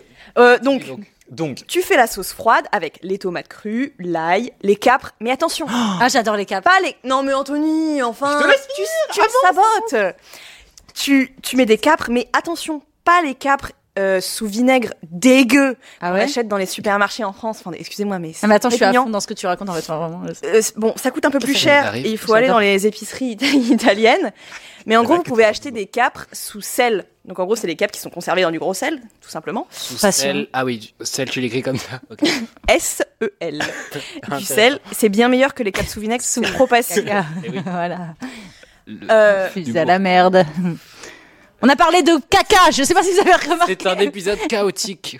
Cacaotique. Oui, elle aime chaotique. Ta salade est fro- ta sauce est froide, oui. Tes pâtes sont chaudes. Pâtes sont chaudes. Tu peux aussi mettre du basilic si tu veux, selon ton bon plaisir. Euh, tu mélanges les deux et tu les mets un petit peu dans la casserole le temps que la mozza se ramollisse un petit peu et que globalement tout se réchauffe. Le mieux encore, c'est de faire la sauce froide avant, bien avant de faire euh, cuire tes pâtes, parce que comme ça, elle a le temps ah, de s'imprégner plus. Du parfum, voilà, de l'ail. Euh, ouais. Et, de et la sauce, c'est quoi? Bah, c'est la... les tomates. Ah oui, d'accord, euh, l'ail, c'est genre tout ça euh, mixé, genre. Mais ah, oui, enfin, c'est... mixé pas avec un mixeur, mais. Non, mais dégueulasse. Ok. Ah ouais, non, mais parce que tu me dis mais, sauce, pour moi, sauce, c'est... Moi, je non, mixe le, tout. Le... Oui, le truc qui va avec. Tout ce que je fais, je le mixe. Vous rigolez, mais je mixe plein, plein, plein de choses. Et en fait, wow. euh, quand je me fais des, des pâtes ou des, cho- des féculents qui mixent la sauce, et ben, souvent, je mixe. Euh, par exemple, je peux mixer une boîte de pois chiches ou une boîte de lentilles afin d'avoir une espèce de base protéinée. C'est un houmous. Dans laquelle je vais ajouter, oui, voilà, une forme de, de houmous, en fait, une légumineuse que je mixe ouais. avec plein d'aromates et... Euh, Et ça me fait une sauce express. Et aussi, quand j'ai fait une sacrée euh, poêlée de légumes et que j'ai des restes, et ben en fait, ça peut m'arriver de mixer les mmh. légumes que j'ai afin que ça me, puisse me servir de sauce. J'ajoute un peu de levure maltée et c'est... Mmh, j'adore la levure maltée. Formidable. Oui, fair enough, mais effectivement, je vais pas mixer mes pâtes. Pour le coup. Non, ah, les pâtes. Moi, je parlais du, du tomate avec la mozza, les capres et l'ail. Ça, je le mixe pas. Enfin, vraiment, je non, laisse oui, comme oui, ça. Je, de... je coupe grossièrement et voilà. Mais du coup, le liquide, voilà. C'est un peu de jus de tomate qui aurait été écrasé oh, et qui ont été coupés. Oui, voilà, oui. Mm. Et, euh, et un peu d'huile d'olive, quoi. Beaucoup d'huile d'olive. C'est super. Bah, et franchement, c'est juste. Enfin, je mange ça tous les jours, tout simplement. Ah oui. Ah oui, oui, oui. oui. Ah, c'est c'est un vraiment engagement. Un délice. Enfin, je... Après, je suis italienne, je ne sais pas si vous saviez. Voilà, je vous le dis comme c'est, ça. C'est une carte que tu peux jouer régulièrement, il y a voilà. Hop, pas de souci. Et. Bon, c'était long, hein, mais c'était ouais, vraiment mon mini. Je suis vraiment désolé. Non, non. Ah non, mais c'est ma faute. Non, non, il peut s'excuser. Hein. C'est... Il est vraiment désolé. D'accord. Et nous sommes vraiment euh, désolés qu'il ait euh, interrompu vulgairement ton kiff. Non, mais attends, c'est dégueulasse. Interrompu. J'ai pas dit que c'est dégueulasse. C'est de la merde, voilà, ça t'a dit vraiment. J'ai dit qu'il était désolé pour elle. Au nom du podcast et peut-être de l'humanité, ah. je tiens à m'excuser euh, pour le comportement déplorable d'Anthony Vincent qui n'a pas respecté ta salade mixée. Alors c'est pas une salade, d'accord? Oui, c'est un plat de pâtes. C'est un plat de pâtes. Voilà, voilà. Et pas d'été. Oui. Parce que vraiment, ah oui, par contre, ne mangez pas ça en hiver. Vraiment, les tomates en décembre, c'est dégueulasse. Ah oui, euh, qui n'achetez pas. Au-delà de ça, ouais, au-delà du fait que c'est dégueulasse, vraiment, non, quoi. Enfin... Ça me rappelle une chanson de Marie-Paul que j'adore qui s'appelle Des palmiers en hiver. Voilà, c'est la petite roco qui. Qui s'appelle comment, pardon ? Des palmiers en hiver. D'accord. Ça se dit tout bas. Mmh. Des palmiers en hiver. Des palmiers en hiver. Écoutez, des palmiers en hiver. Euh, y a Elle Shana... parle vraiment comme ça en plus. Il y a Shana Stroff dans le chat qui dit ah non, non, non ça suffit. Pardon. C'est un vrai commentaire. J'ai découvert cet après-midi le pesto aux fans de carottes. Ah oui. Alors, je suis fan de carottes. Je connais pas et du je tout. Je ne sais pas ce que c'est que les fans de carottes pour. Tu sais, le... c'est les, les feuilles. feuilles. C'est les feuilles. Hein. Les feuilles qui restent. Mais ça se mange cette horreur? Oui, ah oui, oui, oui, oui. Tout se mange, tout se mange, rien ne se perd, tout se transforme. Attendez, vous mangez les conserves quand vous bouffez pas, enfin, bouffez autour des trucs tout le temps comme ça dans votre vie, c'est autour dingue. Des trucs. Bah, la carotte se mange, ok, mais tout le reste autour, c'est fait pour être dégagé, non? Bah, on a des règles. Non, non. Pareil. Là, tu peux faire un super fenou... fenouil. Un super pesto avec euh, les feuilles du fenouil. Ah, stylé. C'est extraordinaire, c'est vraiment délicieux, ça apporte un petit goût anisé. T'aimes le ricard ou l'anis ou les choses comme ça, ça ou le fenouil ça. En fait, ça ressemble un petit peu à ça. Et t'es pas obligé de faire full fenouil, tu peux mélanger un peu de fenouil, un peu de fan de carottes, et cetera quoi. C'est vraiment délicieux. Mmh, ouais. Ça marche aussi avec des fans de radis, ça marche avec oui, tout oui, genre oui. de fans, oui. toute la verdure qui traîne chez vous. Il y a globalement une recette, enfin, euh, euh, j'ai envie de dire emblématique de l'Italie. Les pâtes al cime di rapa, et c'est exactement ça. C'est ah genre mais un pesto. Mais elle est vraiment italienne en fait. Mais oui, mais oui, c'est pas une blague. Et ça, c'est, c'est du, en gros du pesto de fans de radis. Ouais. J'aimerais ça, terminer cette parenthèse sur les fans en citant euh, Pascal Obispo, si j'existe, aïe, aïe, aïe, c'est d'être fan. Mmh. Voilà. Et moi, je n'ai oui. jamais com- confondu mes femmes avec mes fans. Fan, fan, fan. Dun, dun, dun. Peut-on avancer? N'hésitez pas à écouter ce Twitch. Est-ce que c'est la fin de ce mini-kiff? C'est vraiment la fin, là. C'est la fin de ce mini-kiff. Merci pour votre écoute. Anthony, mais... qu'est-ce qu'il y a dans cette boîte et qu'est-ce que c'est que ton mini-kiff? Je retiendrai de ce kiff formidable, Harry, que les câpres sous sel peuvent être une alternative intéressante aux fans, aux, hein aux capres. Aux capres, capres quoi. Pourquoi c'est devenu si solennel d'un coup? Mais, ouais. mais j'adore les, les pickles, en fait. Du coup, je me demande si les capres au vinaigre, c'est pas des pickles de capre. Mais c'est, si, c'est ça. Hein. Du, c'est vinaigré. Donc, dans l'idée. Moi, je trouve qu'il y a un goût euh, vinaigré et acide qui, est pas bon, qui prend trop de place. Et donc, c'est pas bon dans la recette. Euh, ouais. mais ah. J'adore ça, j'adore ça. Voilà. Donc, euh, mon mini-kiff, c'est euh, Métacures, un recueil de poésie de Douce Dibondo. Douce Dibondo, vous la connaissez peut-être, car c'est une personne formidable. Euh, une artiste, une militante. Euh, et en fait, elle vient de sortir son premier recueil de poésie qui s'appelle Métacures aux éditions Blast.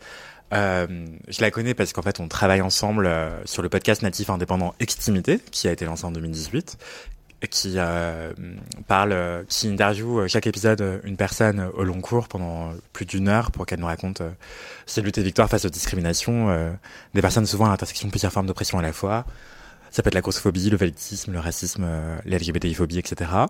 Et en fait, depuis très longtemps, à chaque fois qu'on a des, enfin, souvent, quand on a des tables rondes, des événements, des choses comme ça, elle fait parfois des lectures et à chaque fois c'est extraordinaire. Et depuis quelques mois maintenant, euh, plus d'un an en tout cas, elle fait partie d'une chorale afroféministe qui s'appelle euh, Maré Mananga. Donc j'ai également parlé sur Mademoiselle, donc peut-être qu'on pourra mettre le lien vers l'article euh, en description. Voilà, ça avait du sens ce que j'ai dit. J'ai eu un gros bug parce que je suis en impro total comme d'habitude. Et en fait, euh, il faut sachez que euh, j'adore la poésie et je trouve qu'on ne lit pas assez de poésie dans nos vies. Je pense qu'on aurait toutes et tous à y gagner. Et il y a plein de bibliothèques sans doute près de chez vous, donc je vous invite à aller voir dans votre bibliothèque près de chez vous. Et il y a aussi beaucoup de poésie en ligne. C'est, c'est assez magnifique. Même sur YouTube, en fait, vous tapez euh, un poète ou une poétesse que vous aimez bien et vous pouvez trouver des lectures assez extraordinaires. Si vous avez la flemme de les lire, les écouter, ça peut être cool aussi. J'aimerais beaucoup savoir s'il existe des podcasts de poésie. Euh, ça m'intéresse, je m'étais jamais posé la question, mmh. mais maintenant que j'y pense, j'aimerais bien en écouter, parce que ça, c'est plutôt un truc que je fais sur YouTube. Et enfin, euh, ce que je peux vous dire, c'est que Métacures, bah, c'est un... c'est euh, très tendre. J'arrête pas de parler tendresse dernièrement, mais, mais c'est vraiment le premier mot qui me vient à l'esprit. C'est, euh, ça aborde, ça aborde plein de thématiques différentes, mais de manière très abstraite. Et c'est presque thérapeutique, en fait. Et le fait que ça s'appelle Métacure, bah, tout est dans le titre, finalement, c'est... Euh, une cure, enfin c'est un onguent, c'est un baume, ça soigne, c'est très très beau et je vous invite euh, à vraiment découvrir la poésie de Douce, euh, Douce Dibondo. Et je me tâte à lire un truc, Qu'est-ce mais je lis très très mal, donc j'ai très peur. Tu veux que je lise? Je vais en faire un, tu vas en faire un. D'accord. Ça te va? Allez. Bon, j'ai, j'ai vraiment ouvert au hasard. Non, je rigole, c'est carrément cornet, je sais pas si vous pouvez voir dessus. euh, le poème s'appelle En extimité. Je crie ton ombre, nous voilà à l'aurore. Dans ton antre au champ discret, tu dis « Nous sommes de belles anomalies. » Moi, à l'orée de mes songes épais, je dis « Nous sommes de frêles embolies. » Je te donne un peu tort, je ne te donne pas raison. Noir est notre présence, un accident historique. Assigné, la rencontre de nos corps s'affique, fait trembler leur déraison. Libre, au cœur magmatique, le passé est irrésolu, le présent s'effrite, le futur. Voilà. Super. Et si tu veux lire Anormalité... Avec ou... plaisir, mais tu lis très bien. Hein. Mais juste peut-être une page, parce que je crois qu'il est assez bon, celui-ci. Ouais. Très bien, je lis une page. Nous sommes partis pour sept heures. Ma geôle, ma garantie de survie. Enfin, je m'entends penser. La nuit m'évade ou m'avale. Poncer les choses tapies dans l'ombre des vérités sourdes. Je danse de la matière des éveillés. La fièvre transperce mon corps atmique. Je m'abîme et me casse en symbiocratie, matrie de, de l'anormalité. L'air est sobre et enjoué, mes frissons excitent l'atmosphère, de grands feux illuminent la cour, il y a un photomaton en plein milieu des séquoias. Des êtres vibrent à l'unisson, pourtant rien n'est binaire. Âme mutine ou enfiévrée sans, consoma- sans sommation, nul besoin d'ouvrir les yeux, nous voyons déjà tout, le cerveau synesthésique. Désolée, j'ai buté sur deux mots. Oui, ça, c'était, ça, ça a gâché le poème. Non, mais c'était hyper beau. C'était... Merci beaucoup. Donc c'est voilà, c'est, euh, ça s'appelle Métacures. M E T A C U R E S, euh, écrit par Douce Dibondo, c'est aux éditions Blast. Ça coûte douze euros le, le petit recueil, et euh, l'illustration est de Audrey Coupé de Kermadec. Euh, voilà, je connais ces deux personnes-là, mais même sans les connaître, je vous aurais recommandé ce recueil parce qu'il est vraiment extraordinaire. Et enfin, euh, si vous n'avez pas beaucoup de moyens, bah, vous pouvez peut-être l'acheter à plusieurs aussi, ça qui est cool. Euh, voilà, c'était mon mini-kiff. D'ailleurs, entre parenthèses, euh, les éditions Blast sont en grande difficulté financière en ce moment. C'est vrai. Ah ouais, ouais. Oui, c'est vrai, j'ai eu euh, un appel euh, voilà. pour une cagnotte, je crois. Exactement. Bah, écoute, donc, on va trouver la cagnotte et puis on va la mettre dans le chat pendant que, que tu en parles. Les éditions Blast, euh, c'est, déjà, c'est une, structure, c'est une structure bénévole. Donc, en gros, euh, bah, ils font pas de profit. Et euh, il, les, les, les bénévoles qui travaillent pour Blast euh, ont beaucoup investi d'argent, de, de leur argent personnel, pour faire vivre euh, les littératures queer et racisées. Et euh, ben, tout simplement, euh, Blast a, a besoin d'argent. Et donc, effectivement, euh, elles ont fait une cagnotte pour pouvoir les soutenir et pour que les éditions continuent à exister. Donc, mmh. si vous, vous en avez l'envie et que vous le pouvez, n'hésitez pas à donner. Euh... Je crois que j'ai vu euh, hier euh, dans la story de Lorraine Marx, qui est une dramaturge que j'aime beaucoup et bah, dont j'avais parlé dans Dramatis parce que du coup, elle a écrit une pièce qui s'appelle « Pour un temps soit peu », où elle parle de son parcours de meuf trans non-binaire et de toutes les assignations euh, bah, contre lesquelles en fait elle lutte. Euh, et du coup, euh, elle parlait justement de, du fait que bah, les éditions Blast étaient... Euh, une maison enfin qui est vraiment qui a vraiment essayé d'être éthique et vraiment portée par ses convictions. Elle était en mode c'est quand même vachement triste qu'on se retrouve mmh. avec ça du coup comme Claire. Conséquence, tu vois, enfin t'essaies de faire un projet, t'essaies de le faire bien et bah, c'est vrai que c'est difficile à porter quoi. Ouais. Du coup on espère que bah la, l'appel à, à, à donner finalement va va marcher quoi, va prendre. Exactement. Mais en tout cas c'est très très beau du coup. Douce Dibondo, oui. euh, Métacures, et du coup je vais vous le mettre euh, le nom dans le chat. Voilà. Hop. C'est bon pour toi ? Oui, merci beaucoup. Dédé, bien, merci beaucoup à toi, merci Anthony. Dédé, aka Delphine, oui, c'est quoi le premier mini-kiff du reste de ta vie ? Oh, ça fait wow. trop bien que tu sois là, je suis trop content. Oh, j'en suis... Euh... Comment on dit ? Ravie. Voilà. Comment on dit ? Honorée par ta présence. Dégoûtée. Bah, ça fait trop plaisir. Je, je suis euh, consternée. Dégoûtée, en fait, que tu sois là. Eh bien, euh, mon premier mini-kiff, ce sera euh, le Téma festival. Qu'est-ce que c'est le Téma festival ? C'est un festival qui parle, enfin euh, qui invite en fait des réalisateurs ou réalisatrices euh, de clips, essentiellement de clips, et qui sont euh, projetés dans une salle de cinéma avec euh, les personnes qui les ont réalisés ou qui apparaissent dedans, enfin qui ont euh, permis à la production de, de ces clips-là, de venir ensuite parler euh, de, leur, euh, de leurs œuvres, et cetera. Et euh, là, cette année, donc, il y a le prochain festival qui est bientôt le huit juin euh, au M K deux Bibliothèque à dix-neuf heures trente. Et, donc, et, au, et en fait, euh, ce, pour ce festival-là, la sélection, c'est une sélection cent pour cent féminine euh, qui se base sur euh, justement que les, des réalisatrices euh, du coup, euh, assignées femmes. Parce qu'en fait, euh, c'est un peu pour contrebalancer le fait que dans le milieu audiovisuel, c'est euh, représenté euh, enfin, en grande, grande majorité par euh, des, des hommes, en fait. Euh, donc là, c'est pour mettre en valeur le travail de femmes réalisatrices de clips. Et du coup, moi, je suis allée des, enfin, à plusieurs... Euh, à plusieurs autres éditions et c'était vachement bien parce que euh, en fait, c'est hyper créatif. Enfin, déjà, déjà, ce qui est trop cool, c'est que tu regardes des clips sur un écran de ciné au M K deux. Genre c'est stylé et euh, donc déjà c'est cool, enfin t'as un bon son, un bon euh, un bon système son, tu vois des trucs euh, voilà euh, hyper cool, enfin je sais pas, il y a il y a de tout, il y a des clips plus ou moins connus, enfin la plupart c'est quand même des clips un peu niche, enfin en tout cas qui sont pas connus grand public, voilà, parce que euh, ils font aussi venir les réalisateurs et les réalisatrices des fois, donc euh, voilà, bah quand c'est des gros studios c'est plus compliqué, j'imagine que quand c'est des petites personnes indépendantes euh, voilà qui sont plus abordables. Et, euh, et c'est trop cool parce que donc des fois, par exemple, il y avait une une fois où il y a eu, par exemple, ils ont réussi à faire venir Kim Chapiron, donc qui est un grand, enfin euh, un réalisateur de clips très connu. Et du coup, euh, moi j'étais en mode c'est super, voilà, parce que ça me parle beaucoup, voilà, parce que j'aime beaucoup euh, les clips, l'audiovisuel, voilà, tout ça, tout ça. Et euh, et vraiment après, euh, donc, euh, donc tu regardes des trucs très cool avec des gens qui ont participé à ça, qui en parlent, donc c'est encore plus cool. Ça te donne du coup des idées bah, pour, pour euh, je sais pas, tes projets perso, par exemple, si t'es un peu de base une personne, je sais pas, créative, euh, dans le, enfin, soit en vidéaste, euh, motion design, graphisme ou autre même, enfin, ça donne plein d'idées pour euh, des projets euh, à faire en groupe ou solo et tout, et c'est vachement cool parce que même les, la sélection et la sélection des œuvres montrées est vraiment bien. Et à chaque fois, donc, il y a toujours des thématiques euh, spécifique, je sais plus ce que c'était les autres, les autres fois, mais euh, voilà. Et du coup, euh, donc euh, pour euh, donc voilà, la prochaine fois c'est le huit juin au M K deux Bibliothèque euh, et euh, donc euh, la, l'entrée est payante, mais c'est bah, les prix des M K deux, donc par exemple ça va de cinq euros pour les moins vingt-six ans, quelque chose comme ça, à douze euros. Enfin, c'est les prix des entrées de cinéma. Donc euh, oui, euh, je précise que c'est à Paris, voilà. Euh, au même cadeau bibliothèque de Paris et euh, c'est très cool, voilà. Trop bien, trop trop cool. Ça donne trop envie. Ouais.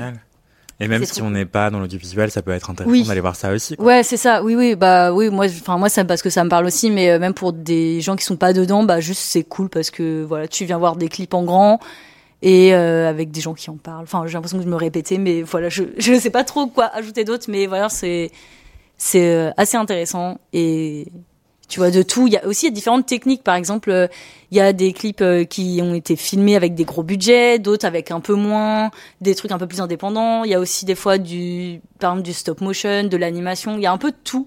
Bon, c'est quand même en plus grande partie euh, de, du filmé, enfin voilà, de la captation. Mais, euh, mais ouais, c'est, c'est hyper intéressant. Et, et les, enfin, je connais pas les, personnellement les, les, les personnes qui, qui font ce, cette organisation, mais, euh, mais je sais de voilà de sources etc que voilà c'est des personnes qui sont passionnées et qui source gèrent ça euh, source t'inquiète que voilà qui qui gèrent bien ça et tout et qui gest, qui justement je crois bah justement euh, grâce à ce ce prochain festival essaie de faire euh, des aussi des des comment des événements plus inclusifs. Bah là par exemple une une sélection cent pour cent féminine, peut-être que plus tard il y aura encore d'autres choses etc, donc euh, c'est très cool. Donc c'est l'heure de la force. C'est Téma festival, Téma, T E M A, Téma, ouais, comme, comme Maté en vrai. Ouais, Téma, euh, genre okay. Téma festival. Téma, voilà. Mais je trouve ça, je trouve que c'est un geste hyper intéressant aussi de mettre ouais. des clips sur un grand écran ouais, parce que ça rappelle vrai. À quel point ça peut être aussi une forme d'art. Enfin, mm-hmm. même oui, quand on a très peu de moyens, ça n'empêche pas de faire des choses très ambitieuses et très ouais. réussies. Clairement. Euh, et enfin, je sais pas vous, mais en fait, avant quand j'avais la télé et que je consommais de la télévision. Euh, bah les, les clips en fait c'était vraiment une part hyper importante de ma consommation de télévision. Oui, enfin, j'aimais trop ça, je passais ma vie sur Virgin dix-sept et avant ça sur M six et avant ça et aussi sur W neuf et tout. Il y avait les big up à Loulou, tu vois. Mais tu vois, de Promiscuous, de, de Nelly Furtado et Tim Ballant mm. jusqu'à aujourd'hui, il y a vraiment eu des clips extraordinaires, ouais. euh, même avant, enfin, Thriller de Michael Jackson, euh, mm. il y a eu des clips euh, qui ont marqué l'histoire et la, la culture populaire en général, et même, euh, je pense à un clip qui m'a énormément inspiré, genre euh, Bad Romance de Lady Gaga, ou bien Alejandro, mm. euh, oui. c'est vraiment des claques esthétiques bien en sûr. fait, ouais. euh, et plus récemment, bah, j'aurais beaucoup de mal à citer des clips qui m'ont autant marqué, euh, mais euh, mais je pense à Montero comme My Name de mm-hmm. Lil Nas X. Mm-hmm. Oui, c'est euh... ce que j'avais en tête, c'est marrant. Ah. Moi j'avais W A P. Moi j'avais Da de Shai. Tu vois, il bah, y en a quand même genre. Mais le clip de Da, il est il assez est... stylé. Ouais, ouais, ouais. Enfin, il est trop bien. Mais effectivement, ouais. ça devient de plus en plus rare des clips ambitieux parce que mm-hmm. j'ai l'impression qu'on passe de moins en moins de temps devant des grands écrans qui se prêtent à une consommation hyper euh, consciente. Bah, surtout, en fait. ouais, que les clips, tu les regardes plus forcément sur ta télé, tu les regardes soit sur un téléphone, au mieux sur un ordi, mais tu vas pas regarder. Enfin, je pense, je sais pas, mais je pense pas que tu vas regarder vraiment. Tu vas te faire, je sais pas, une mm. soirée où tu vas regarder que des clips bien, euh, mm. voilà, euh, tout ça, tout ça. Euh. Et justement, les rares mm. fois où. où je saurais citer le nom de, de la personne qui a réalisé les clips, c'est souvent quand c'est un réalisateur déjà connu par ailleurs, ouais, en ouais. fait, pas de clips. Ouais, ouais, c'est ça. Je pense ah. à Adele avec Xavier Dolan, qui ont collaboré à au moins deux reprises sur Hello et le premier single de son dernier album, dont le nom m'échappe actuellement, peut-être que vous l'avez en tête. Non, bien sûr. Euh, dans le chat, peut-être, sauvez-moi. Easy on Me? Oui, c'est ça, ah, Easy on Me. Bien joué. Et voilà, et on la voit sur une voiture comme ça. Euh... J'ai vécu à Londres. Pitié. euh, mais voilà, mais il y a vraiment des réalisateurs et des réalisatrices de clips assez euh, géniaux et géniales. Et d'ailleurs, je crois qu'il y en a un qui vient de mourir, qui était hyper connu dans le milieu hip-hop. Euh, oui. Euh, bon, le nom m'échappe également. Euh, Pourquoi bah, je n'ai pas mon ordi devant les yeux. Donc. Attends, récemment, c'était euh, Valentin Petit. Mais, maybe. En ouais, tout cas. Qui est décédé récemment. Ah oui, oui, oui, c'est ça. Ouais. Mm. Et euh, oui. j'étais choquée, bah, d'ailleurs. Ouais. Voilà. C'est, c'est... Euh, et du coup, bah, qui a réalisé euh, euh, Motomanie. euh, oui. de Rosalia. Il avait, des, il avait fait aussi plein de pubs pour des marques comme Adidas, je crois, enfin des, des grosses marques. Et il faisait depuis longtemps. Euh, moi justement, je l'avais connu avec un clip de pour A$â Ferg. Euh, incroyable, enfin il a vraiment un, un style à lui qui était oufissime, enfin euh, voilà c'est oh. c'était vraiment une source d'inspiration et euh, ouais genre trop tragique euh, ouais voilà. T'as raison, c'est Valentin Petit, ouais c'est il, ça il avait trente ans, il avait ouais. collaboré avec oui. plein d'artistes euh, oufissimes, voilà. Et du coup bah pour revenir à ce festival aussi, ce qui est bien c'est que tu des fois enfin je suis ressortie plusieurs fois en me disant putain cette musique, enfin ce clip il m'a marqué, cette musique il m'a marqué, et vraiment après sur c'est une musique que tu gardes et tout. Grave, et... sachant qu'en plus il y a beaucoup de bah de d'œuvres qui sont projetées ou de musiques qui sont projetées qui sont pas forcément connues, donc ça te permet aussi de faire découvrir d'autres musiques que tu connais pas. Il oh, y a des bien. trucs chelous, il y a des coup. trucs enfin euh, vraiment c'est la, en général c'est très intéressant. Donc euh, voilà. Il y a une petite remarque dans le chat. Pardon, je fais une bébé parenthèse et je promets que c'est pas juste ah là que par rapport à tout à l'heure. Maintenant, vous me faites plus confiance. Un commentaire de Marceline Von Boom Boom qui nous dit je vi... Oui, j'adore. Je viens de flasher. Delphine, j'avais le même t-shirt que le tien quand j'étais ado. Rien que l'écrire, j'ai l'impression oh d'avoir soixante ans. Alors, alors qu'évidemment, je suis une deux mille deux comme Anthony. C'est marrant ah. parce que je lui ai dit exactement la même chose. Mais que j'avais le même. Genre... Non, mais... Il est très récent avec lui. Je confirme avoir quatre-vingt-dix ans. Ah, voilà. J'ai quatre-vingt-dix ans. Mais. Euh... Mais toi, ça te plairait de réaliser des clips, Dédé ? Eh bien, euh, j'en ai déjà un peu fait, mais de manière plus euh, personnelle. Enfin, rien de. Enfin, il n'y avait pas, euh, pas une grande portée. Euh... Voilà quoi. Mais oui, j'en ai déjà fait. Des... J'ai fait. Enfin, je réalise aussi euh, des vidéos euh, de type euh, vidéo de danse, clip, autre chose. Où est-ce qu'on Bref. peut voir ton travail de... Hiring for your small business? If you're not looking for professionals on LinkedIn, you're looking in the wrong place. That's like looking for your car keys in a fish tank. LinkedIn helps you hire professionals you can't find anywhere else, even those who aren't actively searching for a new job but might be open to the perfect role. In a given month, over seventy percent of LinkedIn users don't even visit other leading job sites. So start looking in the right place. With LinkedIn, you can hire professionals like a professional. Post your free job on linkedin dot com slash people today. Eh bien, vous pouvez voir mon travail sur mon Instagram. Je me rappelle même plus du ad. C'est quoi le ad de ton Instagram ? Je sais Vas-y, plus. Regarde. Ou sur Behance aussi. B E H A N C E, c'est oui, ça ? Oui, de toute façon, le lien est dans ma description Instagram. C'est super. Attends, je me rappelle même. Je suis une vieille. Dédé recherche actuellement oui. sur ad Instagram. Eh bien, c'est Delphine-du-bas, Douimb, D O I N B. Voilà. B comme Babar. Okay. Oui, Babar. Et vous Benabar aussi. Dans le chat, dans une seconde. Voilà. On adore. Voilà. Est-ce qu'on euh... peut se laguer dans ce D M pour te demander oui, un clip ? Oui, exactement. Euh, n'hésitez, pas. n'hésitez pas. Euh, voilà. Je réalise des choses avec aussi des, des gens autour de moi qui sont aussi euh, très euh, talentueux, talentueuses. Je pense notamment à Inès Pollon, avec qui je travaille. Voilà, et euh, bref, et du coup, petite pub aussi pour elle, parce qu'elle elle aussi, elle réalise des clips, euh, voilà, aussi, enfin, oui. ça reste plus du projet perso, bah, comme moi, euh, voilà, quand même, mais faut qu'on plus tard. Clip de, de Inès. Voilà. On a la chance d'avoir quand même chez Mademoiselle beaucoup cool. de gens euh, très talentueux, très talentueuses, et je pense notamment à Ruby, euh, qui crée beaucoup de choses. Euh, mon cool. mini-kiff de mon côté, c'est un kiff, un mini-kiff cinéma, euh, j'enchaîne un peu parce que l'heure tourne, désolé. Bien sûr. Euh, qui est un film de Valérie Donzelli, que j'ai un peu été voir, euh, juste parce que ça faisait longtemps que j'avais pas été au cinéma et on cherchait un film à, à voir avec mon copain et du coup on était voir euh, L'amour et les forêts euh, parce que j'aime Virginie Efira, parce que je suis une personne basique et que qui n'aime pas Virginie Efira finalement, qui est quand même une personne relativement consensuelle, mais euh, mais je l'aime très fort et euh, puisque les autres enfin, t'es pas comme les autres, je suis ouais. oui je suis ouais. différent, euh, différent vraiment différent Virginie. Fan numéro un, j'ai... Top fan. Euh, non, j'aime, j'aime beaucoup euh, ce qu'elle fait en général et je trouve que bah, souvent elle a des rôles qui sont un peu similaires, ce qui est un peu dommage parce que je suis sûr qu'elle peut jouer vraiment plein de choses. Et euh, ce film-là, L'amour et les forêts, parle euh, d'une relation toxique euh, qui finit bah, par des violences conjugales en fait euh, concrètes. Et ce qui est intéressant dans le film, c'est que je trouvais qu'il y avait... Euh, bah évidemment cette progression, et cetera. Euh, mais ça passe beaucoup par... Euh, du symbole et beaucoup de part de la mise en scène. En fait, il y a un gros regret que moi j'ai dans le cinéma français et qui souvent m'énerve un petit peu, au-delà de plein de questions politiques qui parfois heurtent mes convictions, genre pourquoi tout le monde est blanc, par exemple.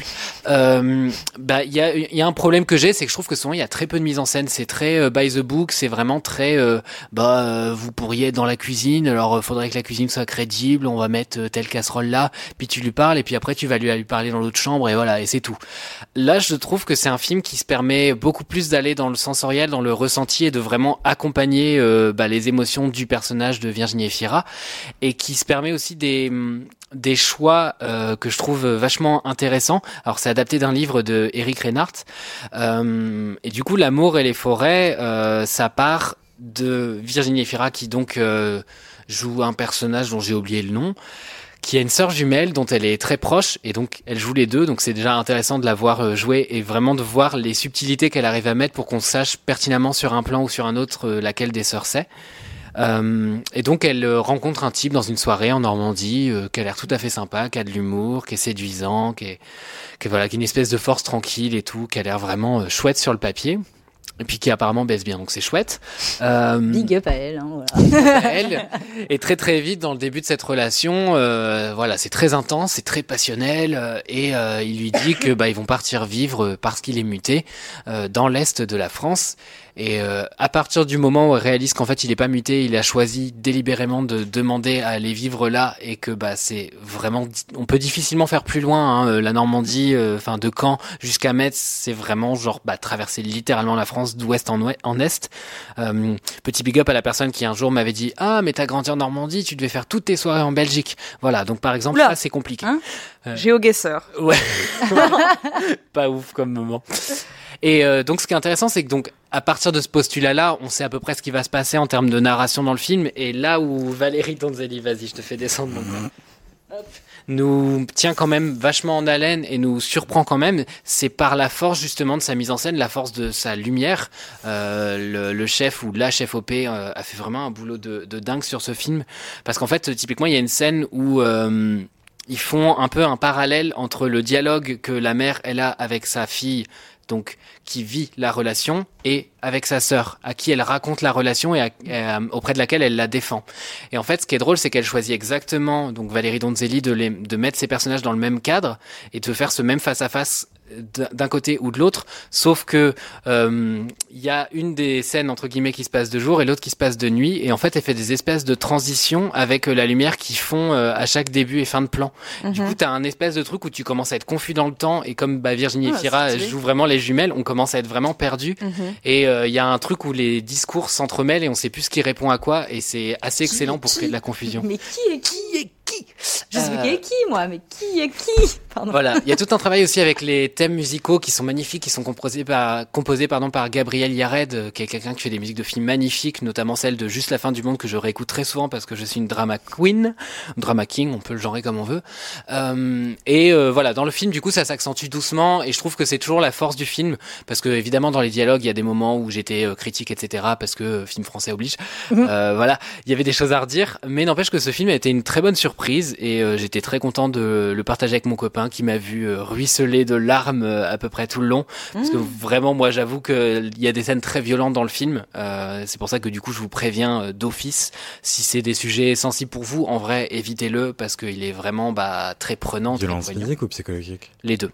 Euh, on commence par des violences psychologiques et ça, en fait, le film illustre assez bien euh, ce dont on parle quand on parle de spectre de la violence et de vraiment euh, cette espèce de continuum qu'il y a quoi. C'est, on est vraiment là-dessus et euh, voilà. Après, je trouve que nécessairement c'est romancé, et cetera. Mais euh, c'est c'est quand même bien amené sur pas mal de plans et je trouve que voilà, le renouveau vient vraiment de la mise en scène et rien que pour ça, du coup, j'ai hâte de découvrir le reste de la filmographie de Valérie Donzelli, dont je connais pas forcément le travail, dont je connaissais le nom, euh, mais j'avais pas vu ses ses films jusque-là et du coup, je trouve ça toujours cool d'avoir une bonne surprise euh, et parfois se laisser porter. En plus, j'étais dans un petit cinéma de de vieux jetons, euh, un truc indépendant. Bah, c'est les gens de ton âge en fait. Bah oui, enfin, voilà, mais moi va, j'aime bien, on est pareil, on on supporte rien, quoi. On est voilà. Tous ensemble en mode ah, on est quand même mieux sans les jeunes qui mangent du popcorn. Et c'est très vrai.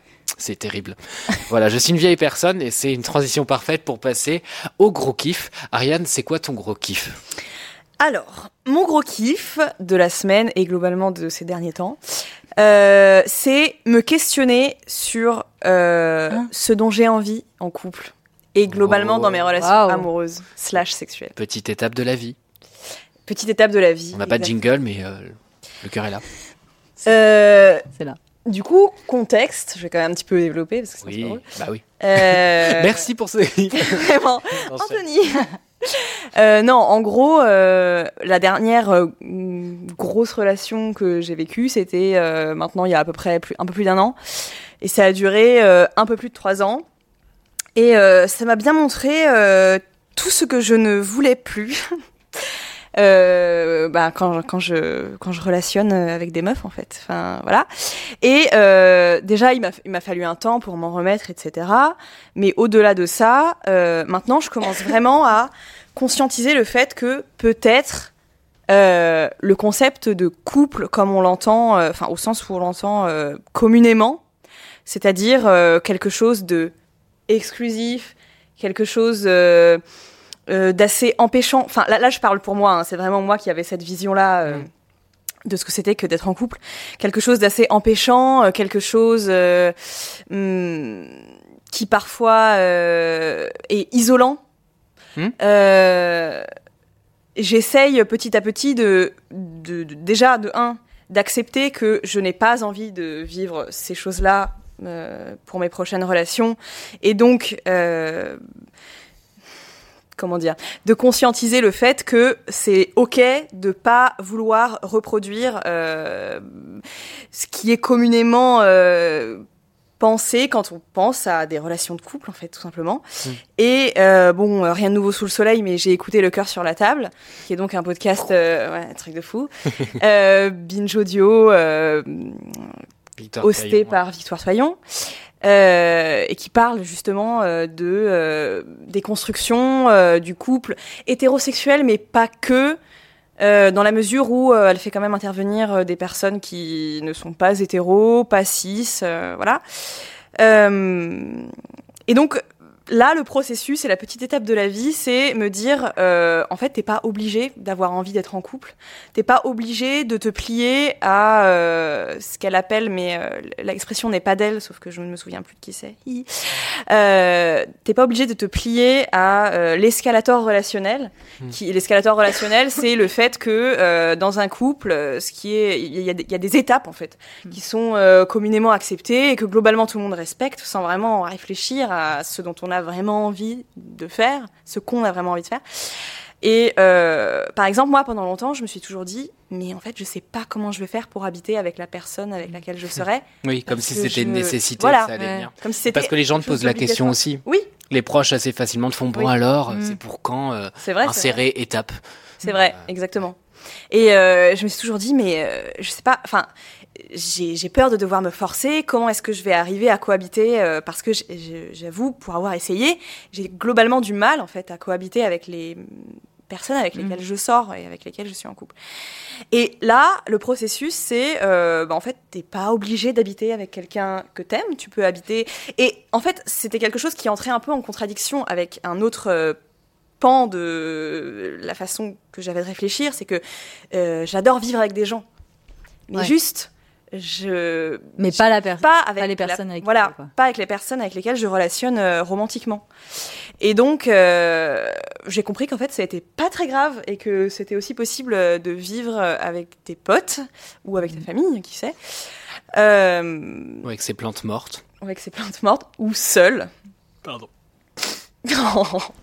bref et euh, en français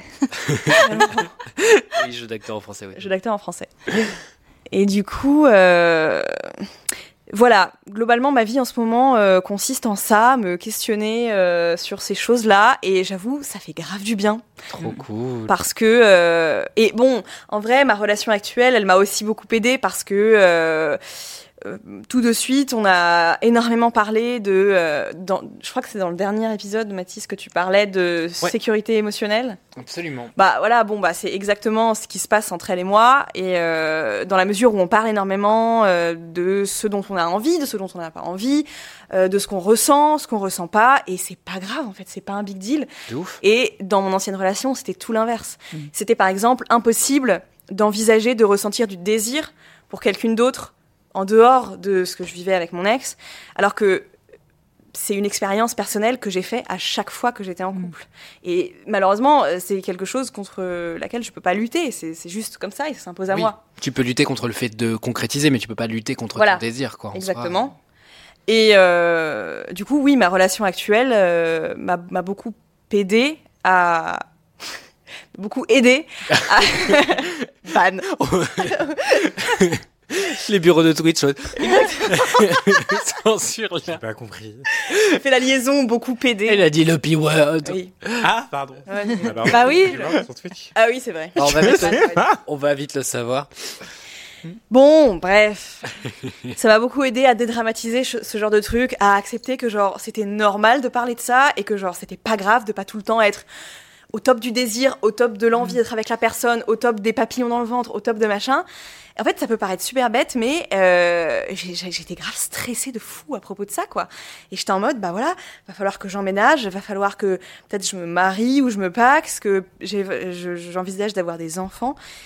Et là, je suis en mode euh, non, quoi. Mm-hmm. Du coup, mini-kiff dans le kiff. Euh, mon mini-kiff, c'est de, d'avoir des dates, en fait. Parce que c'est trop bien. C'est trop bien de rencontrer euh, des nouvelles meufs, euh, de parler de là où on est dans nos vies, de parler ouvertement du fait que j'ai pas envie de, d'avoir de relations... Enfin, j'ai pas d'attente relationnelle euh, qu'on peut appeler... Euh, co- enfin, comment dire qui... qui serait conforme au modèle dominant. Voilà, conforme, exactement. Conforme euh, à un modèle dominant. Et... Euh, Je, je, je, je, en fait, c'est moi qui écris son kiff. Oui. Je, Là, je suis elle ne fait que répéter. Voilà, elle ne fait que répéter. C'est une mise en voix. On travaille encore un peu, mais euh, voilà. Mais c'est très bien. Tu es très juste. Oui, euh, moi, je pensais que t'allais dire exclusive et normative, parce que en fait, c'est aussi beaucoup d'injonctions euh, euh, aux normes, en fait, c'est mm. hétéronormative. Et, et voilà, cet escalator euh, qui est le plus connu, c'est l'escalator des personnes cis-hétéros. Euh, oui. La plupart d'entre elles, en tout cas la majorité d'entre elles, qui veulent que euh, tu euh, présentes à tes amis, puis que tu présentes à ta famille, Exactement. Puis que vous vous fiancez, puis il y a le mariage, puis il y a les bébés, et cetera. Et l'escalator, tu peux pas en descendre comme tu veux, quoi. Mmh. Et euh, soi-disant. Mais en fait, quand on est une personne queer, notamment, c'est beaucoup moins évident. Il n'y a pas de chemin pré-tracé. En tout cas, on a... Enfin, mais c'est intéressant ton témoignage, parce que justement, moi, j'ai... je pensais que c'était peut-être plus simple... Euh... pour les personnes queer en général, de se dire euh, mais en fait je correspond pas à ce schéma de base, donc euh, je risque pas d'y correspondre de sitôt, et euh, et mais en tout cas oui euh, je partage euh, ta pression, enfin d'une autre manière évidemment, mais c'est hyper intéressant. Merci beaucoup. Bah, avec plaisir. Dans le chat, il y a deux messages que je vais vous lire. Il y a Riot Queenie qui nous dit marrant, ça m'intéresse parce que moi c'est l'exact contraire, j'aime trop vivre avec un amoureux, une amoureuse, et si ça matche pas en cohabitation, c'est finito, du coup je teste ça très vite. Et euh, wow. ouais, et Marceline Van Boon, ouais. Ouais, des, la personne déménage souvent, non? Waouh! Ça marche souvent! Oui. Peut-être que ça marche ouais, facilement, et qu'il y a des, des red flags ou des mm. beige flags qui, beige. qui permettent de savoir si c'est possible ou pas. Et donc Marceline Van Boom Boom, qui a toujours un excellent drag name, nous dit blague à part, quand je vivais à Paris, mes collègues en couple habitaient hyper rapidement ensemble, passant d'un couple slash ah ouais, à, part, Paris, à un ouais. autre. Ça, ouais. Et vraiment, c'était lié au prix des loyers et ouais. pas seulement à l'amour euh, et ou à l'envie de vivre à deux. Et c'est vrai que pour en avoir fait l'expérience mmh. aussi, il euh, y a eu quelqu'un avec qui j'étais très très bien euh, relationnellement, et dans la vie au quotidien en fait on passait notre temps à s'embrouiller, mais sur des trucs de merde, mais juste parce qu'on s'organisait pas pareil, mmh. le ménage on n'avait pas les mêmes mmh. exigences, euh, voilà, même en bout des fois on n'aime pas les mêmes choses, enfin des trucs mmh. à la con quoi, genre euh... ouais mais et euh... c'est trop ah, important oui. enfin, ouais.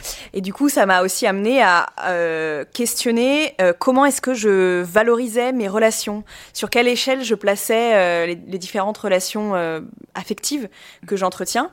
Et euh, c'est vrai que moi a, a, auparavant j'étais vraiment euh, la meuf qui quand elle était en couple disparaissait de son cercle mmh. ami- amical oh. alors que mais parce que je sais pas, communément, on place la relation de couple au-dessus ouais. de toutes... C'est, c'est comme, c'est comme si c'était la relation la ouais. plus importante à entretenir. J'en parlais avec mes parents il y a deux jours et je disais... Enfin, euh, ils, ils me faisaient des yeux en point d'interrogation et je leur disais, oui, mais enfin, rendez-vous compte que là, votre relation, elle est saine, et cetera. Du coup, dans l'absolu, c'est pas gravissime. Juste, mm. vous avez vraiment beaucoup négligé vos amitiés. Je disais oui. ça notamment à mon père qui disait, oui. mais moi, j'ai personne à qui je peux me confier, et cetera. Je disais, oui, parce que les hommes développent quand même quasiment peu leurs amitiés, quoi. Mmh. Et ils voyaient pas trop le problème de pas développer ça. Et du coup, bah, j'ai essayé d'expliquer ce que tu expliques mieux que moi actuellement. Et, et voilà, quoi. Et ce qui est, ce qui est hyper intéressant, c'est que euh, donc je me suis rendu compte que, bon, enfin, c'est pas que je m'en suis rendu compte, mais en tout cas, j'ai observé que mes relations amicales m'apportent autant, voire plus de richesse que euh, parfois mes relations de couple, que j'ai toujours... Euh, c'est, c'est toujours un plaisir euh, consenti, je ne suis jamais euh, par euh, obligation euh, avec mes amis. Et euh, c'est bien plus agréable que d'être euh, tout le temps ben, avec une personne, parce que euh, tu penses que ça fonctionne comme ça. Quand tu es en couple, euh, par défaut, tu vas, euh, ben, tu vas être avec la personne, faire des choses avec elle, et cetera. Ouais, tout ce qui est sortie, voyage, machin. Euh... Et ouais. En fait, euh, je me suis dit, mais ce truc de l'amour, parce que je suis un peu euh, fleur bleue, machin, enfin, en tout cas, j'étais beaucoup comme ça. Mm-hmm. Et je me suis dit, mais euh, en fait, tu as une meuf avec laquelle tu entretiens une relation d'amitié, mais d'amour, depuis que t'es au collège, ça va faire genre quinze ans qu'on se connaît. Oh. En fait, c'est, enfin, c'est, je peux dire, c'est elle mon grand amour de ma vie en ce moment, tu vois. Mmh. Et c'est pas grave de pas avoir le coup de foudre pour quelqu'une où tu te dis, j'ai su que c'était, que c'était elle au moment où j'ai croisé son regard, parce que c'était elle et parce que c'était moi, et que c'est, et si, et si tu n'existais pas, pourquoi j'existerais, tu vois. Enfin, ouais. C'est un petit peu oppressant, quoi. Enfin, oui, oui, donc, oui. Euh, en ce moment, je me sens bien avec moi-même. C'est bien. Oh, oh, c'est, c'est trop sûr. Chouette. Train du kiff. trop, trop chouette. Euh, C'était très cool. Mon kiff sera en rapport avec le tien, mais juste avant de, d'y venir, euh, c'est, euh, c'est très juste ce que tu dis sur cette hiérarchisation de, des amours, euh, comme si l'amour romantique et sexuel devait être supérieur aux amours euh, amicaux, comme si l'amitié et l'amour euh, romantique s'étaient opposés, alors qu'en mmh. fait, c'est beaucoup plus spectral, beaucoup plus... Mmh. Euh, en circulation que ça, qu'on veut bien le penser euh, de manière euh, normative. Et pour le coup, enfin, avec mes meilleures copines, on se dit continuellement qu'on s'aime et qu'on est les amants de nos vies, et, et elles sont en couple avec d'autres personnes et, mm. et moi pas. Mais, euh, mais en tout cas, c'est hyper assumé, et ça, ça ouais. nous fait beaucoup rire, et ça nous fait beaucoup de bien, et c'est hyper euh, réconfortant aussi.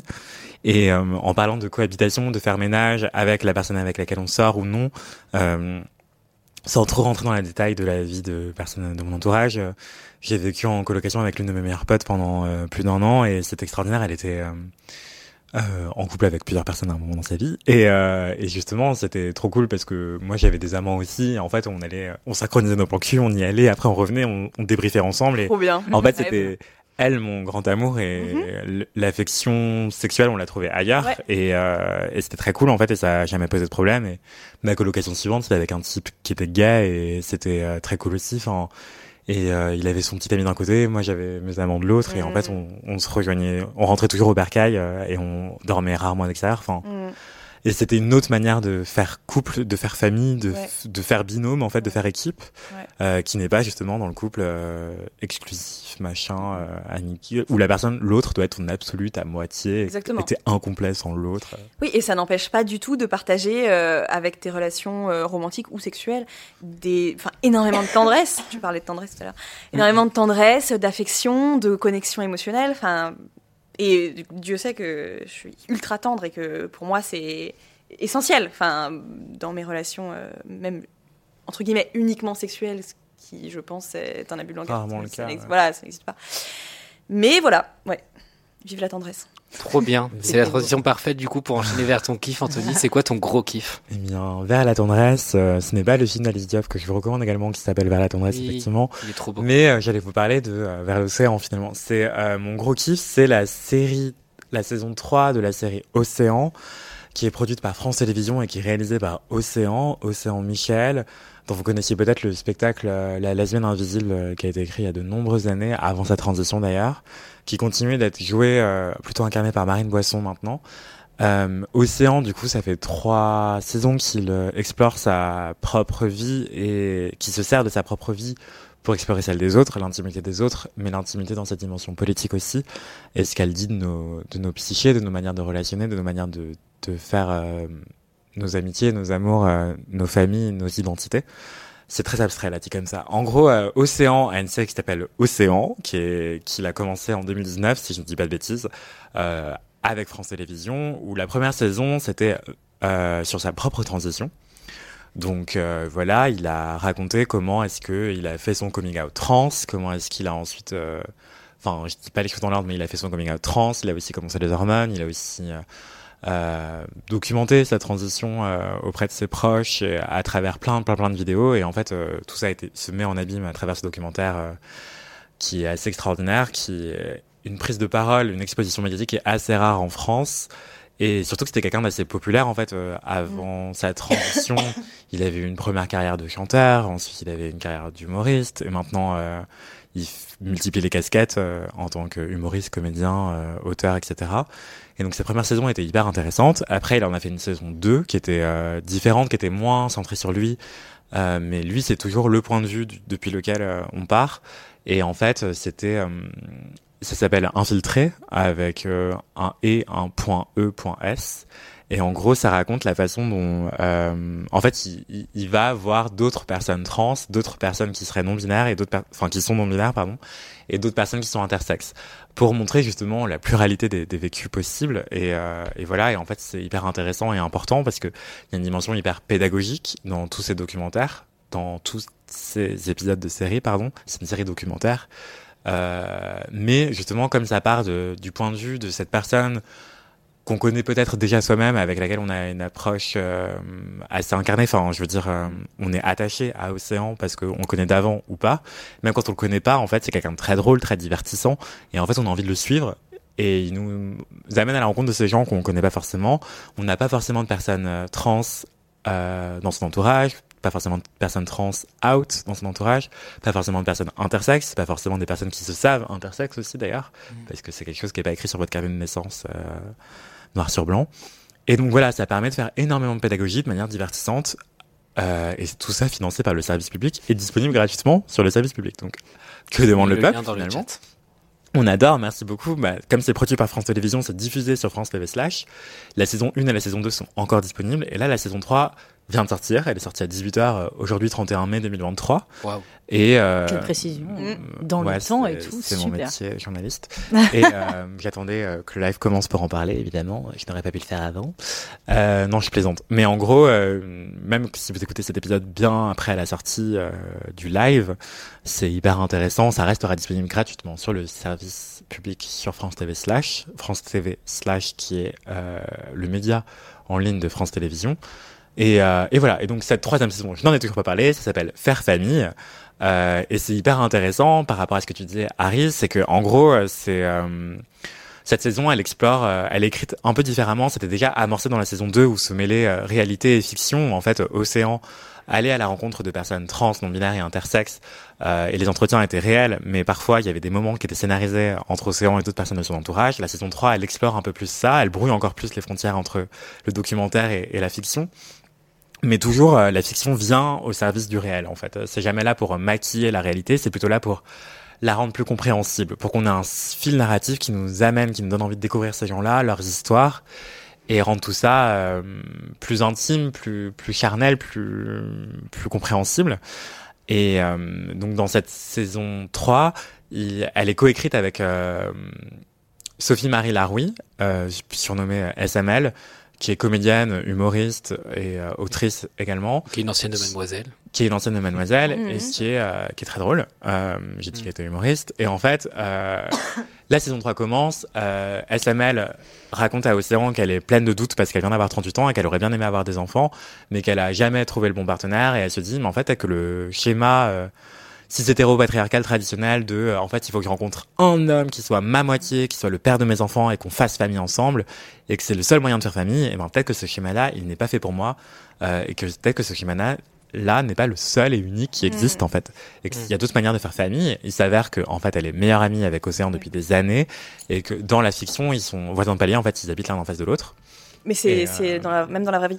Je sais pas, je les suis pas sur Instagram, si, si, mais. Si, si. Ah ouais? Je dis que oui, oui, même dans la vraie vie, c'est voisin. Vraiment, je ouais. croyais pas quand je regardais la série, j'étais genre, mais c'est improbable, genre. Oh. Et euh, ça donne lieu à plein de scénettes hyper drôles où en fait, euh, ils se claquent la porte ou alors ils toquent l'un chez l'autre. Euh, et ils sont là, ouais, c'est toi qui as les clés de chez moi, chez moi, ou elles sont chez toi, chez toi, chez moi, de chez moi, et tout ça. Ah, les premières minutes, euh, voilà.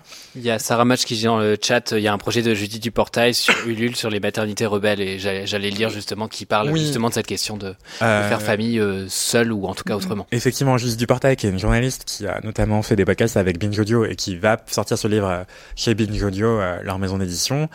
Euh, la collection, le, le livre sur la table ou euh, sur la table ou je sais plus quoi, mais oui, c'est la collection sur la table, mais c'est pas, en... enfin c'est pas encore dit, c'est encore le Ulule, donc ouais, euh... ils font genre quoi, mais bon, euh... ils font genre oui, on n'est pas sûr que ça puisse sortir, mais c'est bon, ouais, t- vous êtes Binge Audio, vous avez des parts chez, enfin euh, les échos ont des parts chez vous, euh, calmez-vous quoi. Ouais, ce n'est pas le sujet. Euh, on va pas faire semblant. Euh, en gros, Judith Duportail, elle a fait plein de choses et euh, elle documente là sa grossesse, elle a fait une P M A toute seule, elle documente tout ça sur Instagram et ça va sortir en bouquin très probablement. C'est bizarre. À récolter des fonds, boubou, pauvre d'eux. Non, mais en vrai, c'est un récit hyper important, donc euh, si vous pouvez, que ça vous intéresse et que vous comptiez l'acheter, bah, achetez-le en précommande, en fait. C'est super de pouvoir soutenir euh, les personnes euh, talentueuses qui, pour les soutenir dans leur projet. Mais euh, c'est pas du tout ça que je voulais raconter. Je voulais raconter que Sophie-Marie Laroui, c'est ça, oui, ouais. S M L, oui, oui. Euh, dit à Océan, ouais, j'ai trente-huit ans, je vais faire un gosse, je suis pas sûre de comment faire et tout machin. Et lui, il lui dit, bah, en fait, est-ce que je peux t'aider, en fait, t'accompagner là-dedans? Et donc, en fait, on les suit sur cinq épisodes de vingt minutes chacun dans euh, leur exploration de comment est-ce qu'on peut faire famille autrement. Est-ce que je peux être le coparent de l'enfant mmh. que j'aurai avec toi en tant que meilleur ami? Il s'avère que mmh. je suis trans, donc j'ai pas de spermatozoïde, donc comment est-ce que je peux faire euh, pour faire famille avec toi? Est-ce que c'est moi qui vais porter l'enfant? Est-ce qu'on va trouver un donneur anonyme? Est-ce qu'il faut qu'on trouve un donneur parmi nos amis? Est-ce qu'il faut qu'on fasse ça de manière artisanale? Comment est-ce que la médecine peut nous aider? Euh, et puis peut-être qu'en fait, on veut un enfant dans notre famille, mais peut-être que c'est pas à nous d'être leurs parents, le, le parent de cet enfant, pardon. Mm. Euh, du coup, peut-être que ça peut être nos amis qui seraient les parents, et nous, on serait juste euh, les géniteurs et géniteuses, ou porteurs et, et géniteuses, ou enfin... Et voilà, et en fait, il, il nous amène à la rencontre de personnes euh, concernées en tant que parents, mais aussi en tant qu'enfants, nés de P M A, mais aussi des médecins euh, en France et en Belgique pour parler de ce que ça veut dire juridiquement de faire un enfant seul ou en, camp- ou en coparentalité en France ou en Belgique. C'est hyper intéressant, et tout ça, ça peut avoir l'air relativement confus quand je vous le raconte comme ça de but en blanc, mais en fait... Là, c'est dans une série documentaire avec des personnages qui sont attachants, qui vous accompagnent, qui vous prennent par la main et qui vous expliquent tout ça. Et donc, c'est hyper compréhensible, c'est très divertissant, c'est très pédagogique. Et c'est en cela que c'est très réussi, je trouve, c'est que c'est accessible au plus grand nombre, en fait. On peut ne même pas savoir ce que ça veut dire queer ou, ou cisgenre et comprendre cette série, mm-hmm. euh, qui est pour le service public, encore une fois. Donc, c'est vraiment une mission de, d'accessibilité mm-hmm. qui est hyper importante et précieuse. Et voilà, et donc, il y a plein de personnages hyper attachants. C'est drôle. Euh, c'est très drôle, c'est souvent très drôle, c'est toujours très très émouvant et euh, c'est gratuit. Donc voilà, c'est euh, plein de manières de Bien. faire famille autrement, ça questionne l'amitié, ça questionne l'amour romantique, ça questionne aussi euh, le vivre ensemble, euh, pas au sens euh, républicain, mais quoique, quoique, mais au sens de euh, p- doit-on forcément cohabiter pour élever un enfant, et cetera. Euh, ça questionne aussi le don de soi euh, et l'éthique aussi quelque part. Et voilà, donc euh, je vous spoil pas plus, c'est sur France T V Slash, c'est gratuit, c'est depuis aujourd'hui, ça s'appelle Océan, faire famille, et j'ai tout dit. Trop trop bien. Trop bien. De toute façon, t'as wow. toujours tout dit, t'es très exhaustif euh... et très complet, et c'est toujours chouette parce que du coup, vous avez plein de références dans la référence. Tout, ouais. On dirait que c'est je vous l'inverse. Paye pour dire ça, mais, mais, bon. mais je crois même que j'ai écrit ouais, un article cher. que je demandais... Ah non, il est toujours pas sorti. Bah, c'est parce que c'est pas moi qui m'en lis. Bref. Voilà. Un article d'Andy sortira bientôt sur le sujet oui. et au moment où le podcast euh, sera un podcast, puisque pour l'instant c'est encore un live Twitch, vous aurez le lien dans la description. J'aurais voulu qu'il sorte à dix-huit heures, mais... C'est le moment de passer au gros kiff de Delphine. Oui, bonsoir. Delphine, quel est ton gros kiff? Alors, eh bien, mon gros kiff, alors ça n'a rien à voir avec ce qui a été dit... Euh... précédemment. C'est pas grave, on n'est pas tous obligés de faire des transitions. Voilà. Il n'y a pas de transition, ça arrive de but en blanc.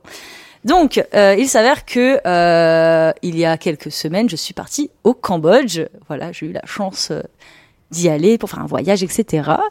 Et euh, j'ai surtout eu la chance d'aller à Elephant Valley Project. Euh, qu'est-ce que c'est Elephant Valley Project? C'est un sanctuaire d'éléphants euh, qui, euh, qui a été créé en deux mille six.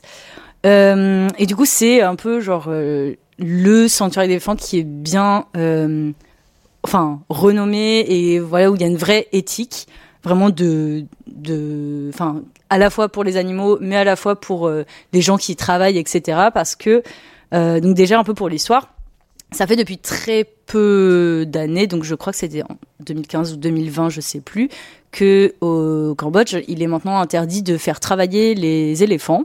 Donc euh, à la fois dans pour le tourisme, euh, pour l'agriculture, enfin euh, pour enfin euh, parce qu'avant ils étaient utilisés pour euh, beaucoup d'activités euh, du transport, enfin et cetera. Et du coup, ça fait depuis très peu d'années que maintenant, ils, voilà, on ne peut plus travailler avec eux. Donc, euh, en gros, bah, les gens, enfin, vu qu'un éléphant, ça prend beaucoup de, d'argent pour, euh, voilà, pour le soigner, pour le nourrir, et cetera. Du coup, beaucoup de familles ou d'anciens propriétaires d'éléphants les donnent à des sanctuaires. Donc, il y a beaucoup de sanctuaires dans le pays, mais du coup, il y a euh, ce sanctuaire-là, donc Elephant Valley Project, Euh, qui en fait font des visites, bah forcément pour les touristes parce que ça ramène de l'argent forcément, mais euh, où en fait ce qui est trop cool là-bas, c'est que euh, donc déjà les éle- enfin les éléphants sont dans un domaine, enfin pas un domaine, mais ils sont vraiment dans la jungle parce que voilà, forcément c'est un, une zone qui est très montagneuse, c'est dans la zone de Mondolkiri euh, qui est très montagneuse où il fait très chaud, et cetera. Et euh, donc il euh, y a pas de Enfin voilà, ils ont vraiment les, les animaux sont dans la nature, en pleine nature. Il n'y a pas de barrière ou euh, d'endroits où ils doivent redormir le soir ou voilà où il y a vraiment un suivi. Etc. Enfin, enfin si, un suivi, mais je veux dire, il n'y a pas de voilà, ils sont vraiment euh, remis à l'état nature, naturel, on va dire.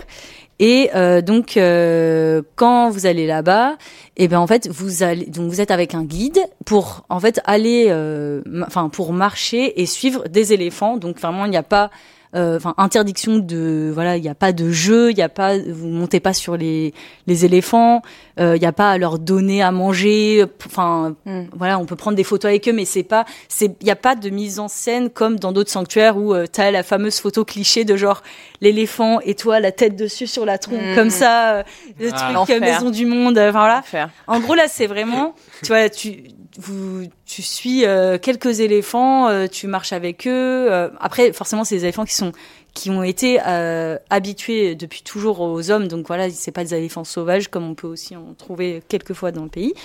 Mais euh, voilà, ils sont donc euh, c'est vraiment très cool pour eux. Enfin, c'est le truc le plus safe, et cetera. Et euh, et du coup euh, aussi les personnes, enfin le staff en gros qui qui s'occupe de ce de ce sanctuaire, c'est des personnes qui sera, qui aussi euh, viennent de la communauté des Benong, donc c'est une petite communauté euh, du Cambodge, donc pas la communauté khmer qui est euh, principale, mais c'est une petite communauté qui tra- qui habite euh, traditionnellement donc euh, dans cette région là, et en fait l'argent que tu donnes euh, en pour payer ta visite. Donc ça va à la fois donc pour les frais euh, vétérinaires euh, des animaux, bah pour payer le staff, ça il y a aussi une partie qui est re, qui est redonnée aussi bon pour la communauté, donc ça peut être pour euh, les écoles, euh, la vie euh, de mmh. la ville qui est à côté. Enfin c'est vraiment quelque chose de de très euh, plus de plus vaste que juste mmh. euh, voilà ça paye euh, pour euh, les animaux. Mmh. Et du coup euh, concrètement qu'est-ce qu'on y fait? Eh bien, il euh, y a plusieurs, il euh, y a plusieurs types de réservations. Enfin, en gros, comme tu veux. Donc, soit tu fais, euh, t'y vas pour euh, une matinée, soit une journée, soit tu peux aussi faire du volontariat là-bas. Donc, euh, c'est trop cool, je, j'imagine. Voilà, parce que tu vois des éléphants euh, tout le temps. Et euh, voilà. Et du coup, moi, j'avais testé euh, la demi-journée. Donc, en fait, c'est une matinée où on vient te chercher dans un pick-up, où tu es derrière un pick-up euh, sur des voies, sur des routes bien cabossées et où ça. Ça tangue bien, voilà. Et euh, du coup, tu arrives là-bas, donc il euh, y a un, donc euh, comment, le guide qui va être avec toi, donc euh, il te présente un peu justement toute l'histoire de ce sanctuaire, euh, comment il a été créé, pourquoi, qu'est-ce qui, enfin un peu tout ce que j'ai j'ai dit, mais en, en beaucoup mieux dit et beaucoup moins résumé.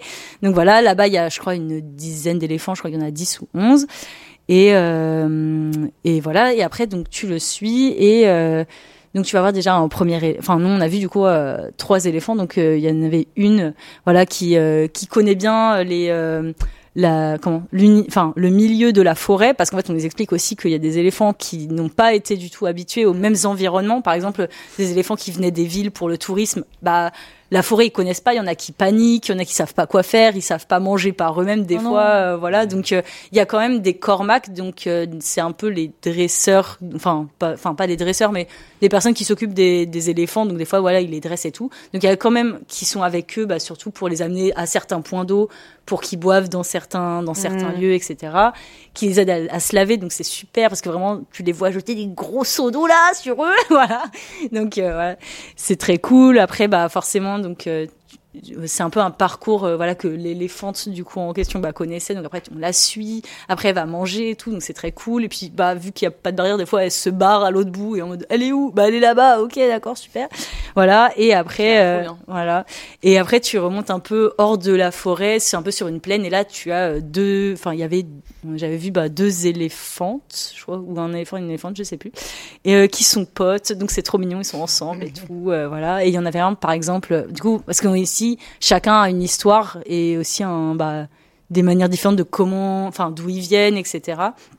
Et euh, par exemple, là, il y avait un éléphant euh, qui avant était à Phnom Penh, donc la capitale du Cambodge, et qui servait de, bah, de, de comment, d'éléphants à touristes, donc euh, bah, avec euh, des problèmes de dents parce que bah, tout le monde leur donne, je sais pas, des Oreos, de la bière, euh, n'importe oh. quoi, euh, et euh, des et problèmes de pieds parce que bah, à force de marcher, bah, c'est compliqué et tout et tout. Mais du coup, euh, et du coup, apparemment, cet éléphant, du coup, quand elle est arrivée dans le dans le lieu, bah voilà, elle savait pas manger par elle-même, savait pas cueillir un fruit ou une mangue et mm. tout. Et du coup, euh, c'est trop cool parce que y a, elle est avec sa pote éléphante euh, qui lui apprenait, qui lui apprenait. Donc on disait mais comment les éléphants apprennent aux autres éléphants à manger ? Ben en fait ils leur prennent, euh, ils prennent dans l'arbre une petite mangue ou quoi, ils croquent une première fois et après ils leur donnent en mode voilà. Tiens c'est comme ça qu'on fait. Et je trouvais ça trop oh, cool. Trop voilà donc là c'était apparemment il y a longtemps maintenant. Tu vois elle sait, elle sait manger. Elle est en mode t'inquiète frérot c'est bon j'ai compris. Je peux aller cueillir ma mangue toute seule maintenant. Bref. Et euh... rien de trompe. Allez, voilà. Et on a le titre. Voilà. Et euh, donc euh, en une matinée, voilà, on a vu euh, trois éléphants et c'était très cool parce que bah ça change des expériences où juste euh, tu prends des photos avec des éléphants dans un zoo ou un sanctuaire, mais qui est quand même très cadré où voilà, faut ouais. tu peux avoir des balades et tout. Enfin là, c'est plus. Euh, enfin, je sais pas, c'est un peu plus, c'est plus pédagogique et c'est vraiment. Enfin, quand je me renseignais même pour savoir. Quel sanctuaire faire parce qu'il y en a plein mais tous n'ont pas le, le la même éthique bah celui-là il revenait toujours en premier en mode bah c'est le sanctuaire le plus éthique pour les animaux pour même pour les personnes qui y travaillent le tarif est un peu plus élevé que les autres mais au moins tu sais pourquoi tu mets l'argent et et que c'est un, un bon truc et voilà du coup euh, c'est une recommandation loin oui voilà oui. C'est pas facile d'accès mais détour. Voilà vous faites un petit détour mais si au cas où voilà, euh, voilà, c'était euh, c'était très cool et du coup ils ont ils ont besoin bah voilà de de beaucoup de communication par rapport à ce qu'ils font parce que bah voilà pour payer les frais de veto, euh, les frais de imaginons un éléphant va parce qu'ils peuvent se balader où ils veulent, enfin ils ont leur territoire vraiment ils se réapproprient le mmh. le territoire donc en fait euh, ils peuvent aussi très bien aller euh, piétiner le champ euh, d'un paysan quoi et mmh. du coup euh, niquer une, une récolte donc il y a ça aussi quoi. Okay. Ils nous avaient expliqué donc euh, voilà, c'est euh, c'est un peu euh, tout ça et, et c'était très cool, euh,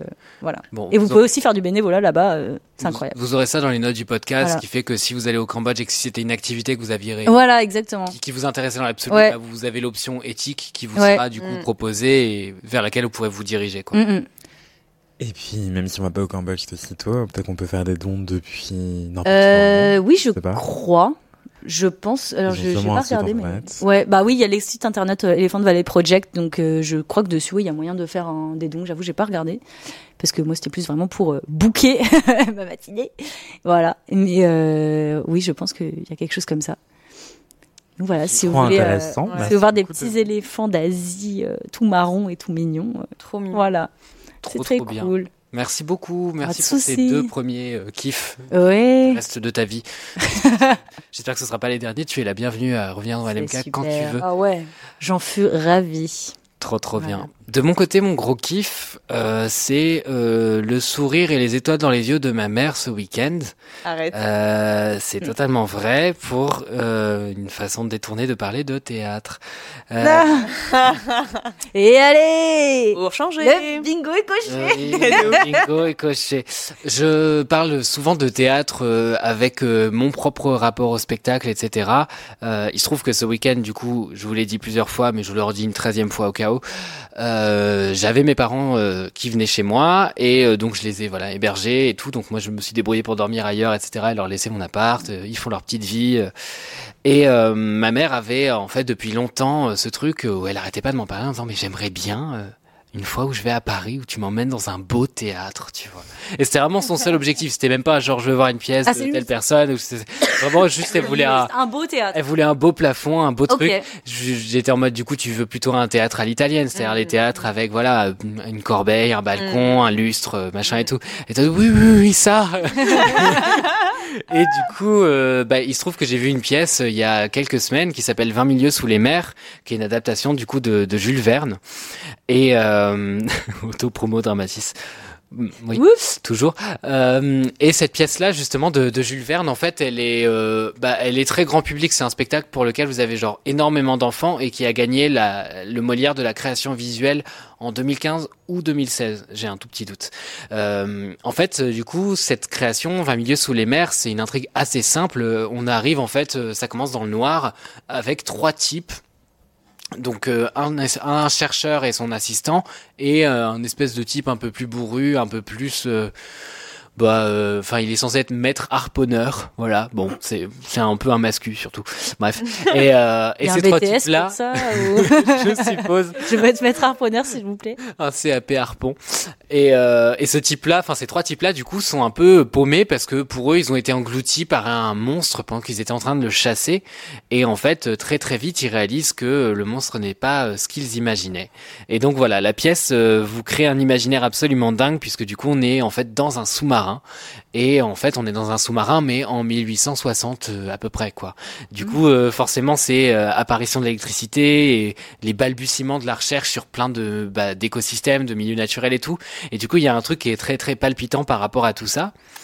Et donc moi, j'avais vu la pièce une première fois. Euh, visuellement, j'avais trouvé ça époustouflant. J'avais trouvé ça plutôt drôle en vrai, et vraiment très accessible. Et tout le monde sort avec le sourire de la pièce. Et c'est très chouette. Et, et vraiment, encore une fois, visuellement, des trucages, de la machinerie, tous les effets spéciaux qui font que au théâtre, il y a ce truc un peu magique de, tu sais, que tout est fait en live, en direct, devant toi. Et des fois, tu saurais même pas dire comment, tellement c'était bien fait. Parce qu'ils avaient recours à de la marionnette, ils avaient recours à énormément d'effets de, de lumière, effets de son, et cetera. Et voilà, avec le jeu, typiquement, il y a un moment où ils font euh, comme s'ils devaient avancer à une grosse vitesse. Bah, il y a des poissons qui sont censés être collés au hublot. Et en fait, ils vont commencer à passer doucement euh, sur le côté. Ils se mettent tous à trembler. Et avec le bruitage et tout, t'as vraiment l'impression que le théâtre est en train de déraciner, de faire des mètres. Incroyable. Du coup, il y a vraiment des, des trucs comme ça qui sont vachement bien pensés. Donc, c'est une mise en scène de Christian, euh, Christian Eck et Virginie, euh, euh, Valérie, Valérie Le Sort. Je l'appelle toujours Virginie et je suis désolé pour toi si tu nous écoutes, ce qui est très peu probable. Une création, en fait, de la comédie française initialement qui a été reprise.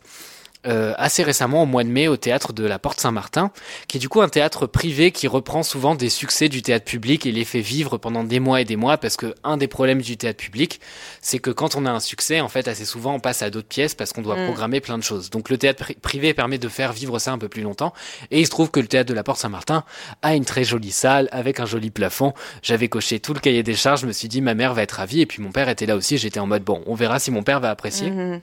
Donc il a fait la gueule en disant ouais c'était vachement bien. Ça veut dire c'était ouf. C'était vraiment le summum. Ce qui veut dire que c'était validé par la daronnerie nationale ouais. et euh, ma mère était vraiment. Enfin plusieurs fois je l'ai entendu pendant le spectacle bien. Faire des oh des trucs comme ça. C'est et tout, trop mimes. Oh et tout et donc elle elle a pas arrêté de m'en reparler. Et vraiment elle revenait tout le temps sur le spectacle et franchement rien que pour ça j'étais trop content de revoir la pièce, de redécouvrir des trucs et sachant que je savais quoi il m... Je savais à quoi m'attendre à chaque fois. Du coup, je cherchais la, la petite bête, quoi. J'étais mmh. le casse-couille en mode, comment ils ont fait ce truc? Et je plissais les yeux et je, et je voyais pas. Et je vous ai sélectionné deux images de la pièce. Euh, il y a tout un moment où ils sont, voilà, en scaphandre et ils marchent à deux à l'heure. Et du coup, il y a ces poissons qui passent autour oh, d'eux ouf. Et tout. Mmh. Et ils jouent, en fait, vachement avec la gravité. Euh, un des mecs fait tomber la lampe, typiquement, et on voit vraiment la lampe tomber, euh, bah, au lentement, ralenti, quoi. quoi. Wow. Et rebondir et tout. Et tu te dis, mais waouh, wow, comment ils font ça? Il bah, y a, il y a des la gens ville. En combinaison noire, tout simplement. Ah oui. Qui bougent tout autour d'eux, ce qui est absolument hilarant et ce dont on se doute assez vite évidemment. Et il y a cette deuxième image du fameux hublot que vous voyez derrière avec des poissons qui mmh, passent en continu d'accord. et donc voilà, plein de machines, plein de trucages et tout. Et c'est vraiment un spectacle que je recommande chaudement à des gens qui pensent être fâchés avec le théâtre parce que du coup on y est très surpris, euh, on y rit beaucoup et euh, voilà il y a, y a plein de, de petits gags qui sont en fait très accessibles et euh, voilà. Évidemment, euh, c'est pas euh, le texte qui me bouleverse le plus, c'est pas mmh. un spectacle qui me transforme ou je sais pas quoi, mais juste. C'est voilà, beau quoi. C'est beau de partager ouais. ça en plus avec euh, mes parents qui, encore une fois, ne font jamais au théâtre. Mmh. Euh, et euh, voilà, j'ai l'impression de pouvoir partager un peu quelque chose avec eux et, et c'est vraiment chouette par rapport à ça parce que le théâtre est devenu un pan très important de ma vie et personnelle et professionnelle. Et euh, voilà, le fait de voir ma mère euh, des larmes dans les yeux et me dire mais oui, je suis comme toi, moi aussi, à chaque oh fois que je vais voir une pièce, je chiale. Et bah, ça fait chialer cette pièce ? Très heureux. Non, en plus, non, je pense qu'elle était juste très touchée du moment en ouais. général oh, wow. et du plafond qui était vraiment très beau. quel, beau quel beau théâtre italien finalement. Du coup, voilà, ça s'appelle vingt mille lieues sous les mers et ça passe jusqu'à, je sais plus si c'est mi ou fin juillet à Paris. Donc si vous êtes de passage à Paris, ça peut être une bonne occasion. Et euh, voilà, c'est cette adaptation de Jules Verne, Christian Eck et Valérie Lessort. Et pour celles et ceux qui habitent à Lyon, euh, le Théâtre des Célestins la programme l'année prochaine, donc vous allez pouvoir en profiter pour euh, la nouvelle saison qui commence. Donc je pense que le spectacle va tourner un peu, je, je me doute qu'il tourne pas simplement à Lyon. Je connais pas toutes les dates de tournée, mais regardez si ça passe pas trop loin de chez vous. C'est un peu l'avantage avec le théâtre, c'est que ça peut vraiment passer parfois dans des petits théâtres. Mm-hmm. On peut vraiment être surpris euh, de voir des grosses productions qui finalement en fait vont circuler partout en France. Genre t'habites à Colmar et tu vois la même chose que ce que des gens mm. vont voir à Paris, tu vois.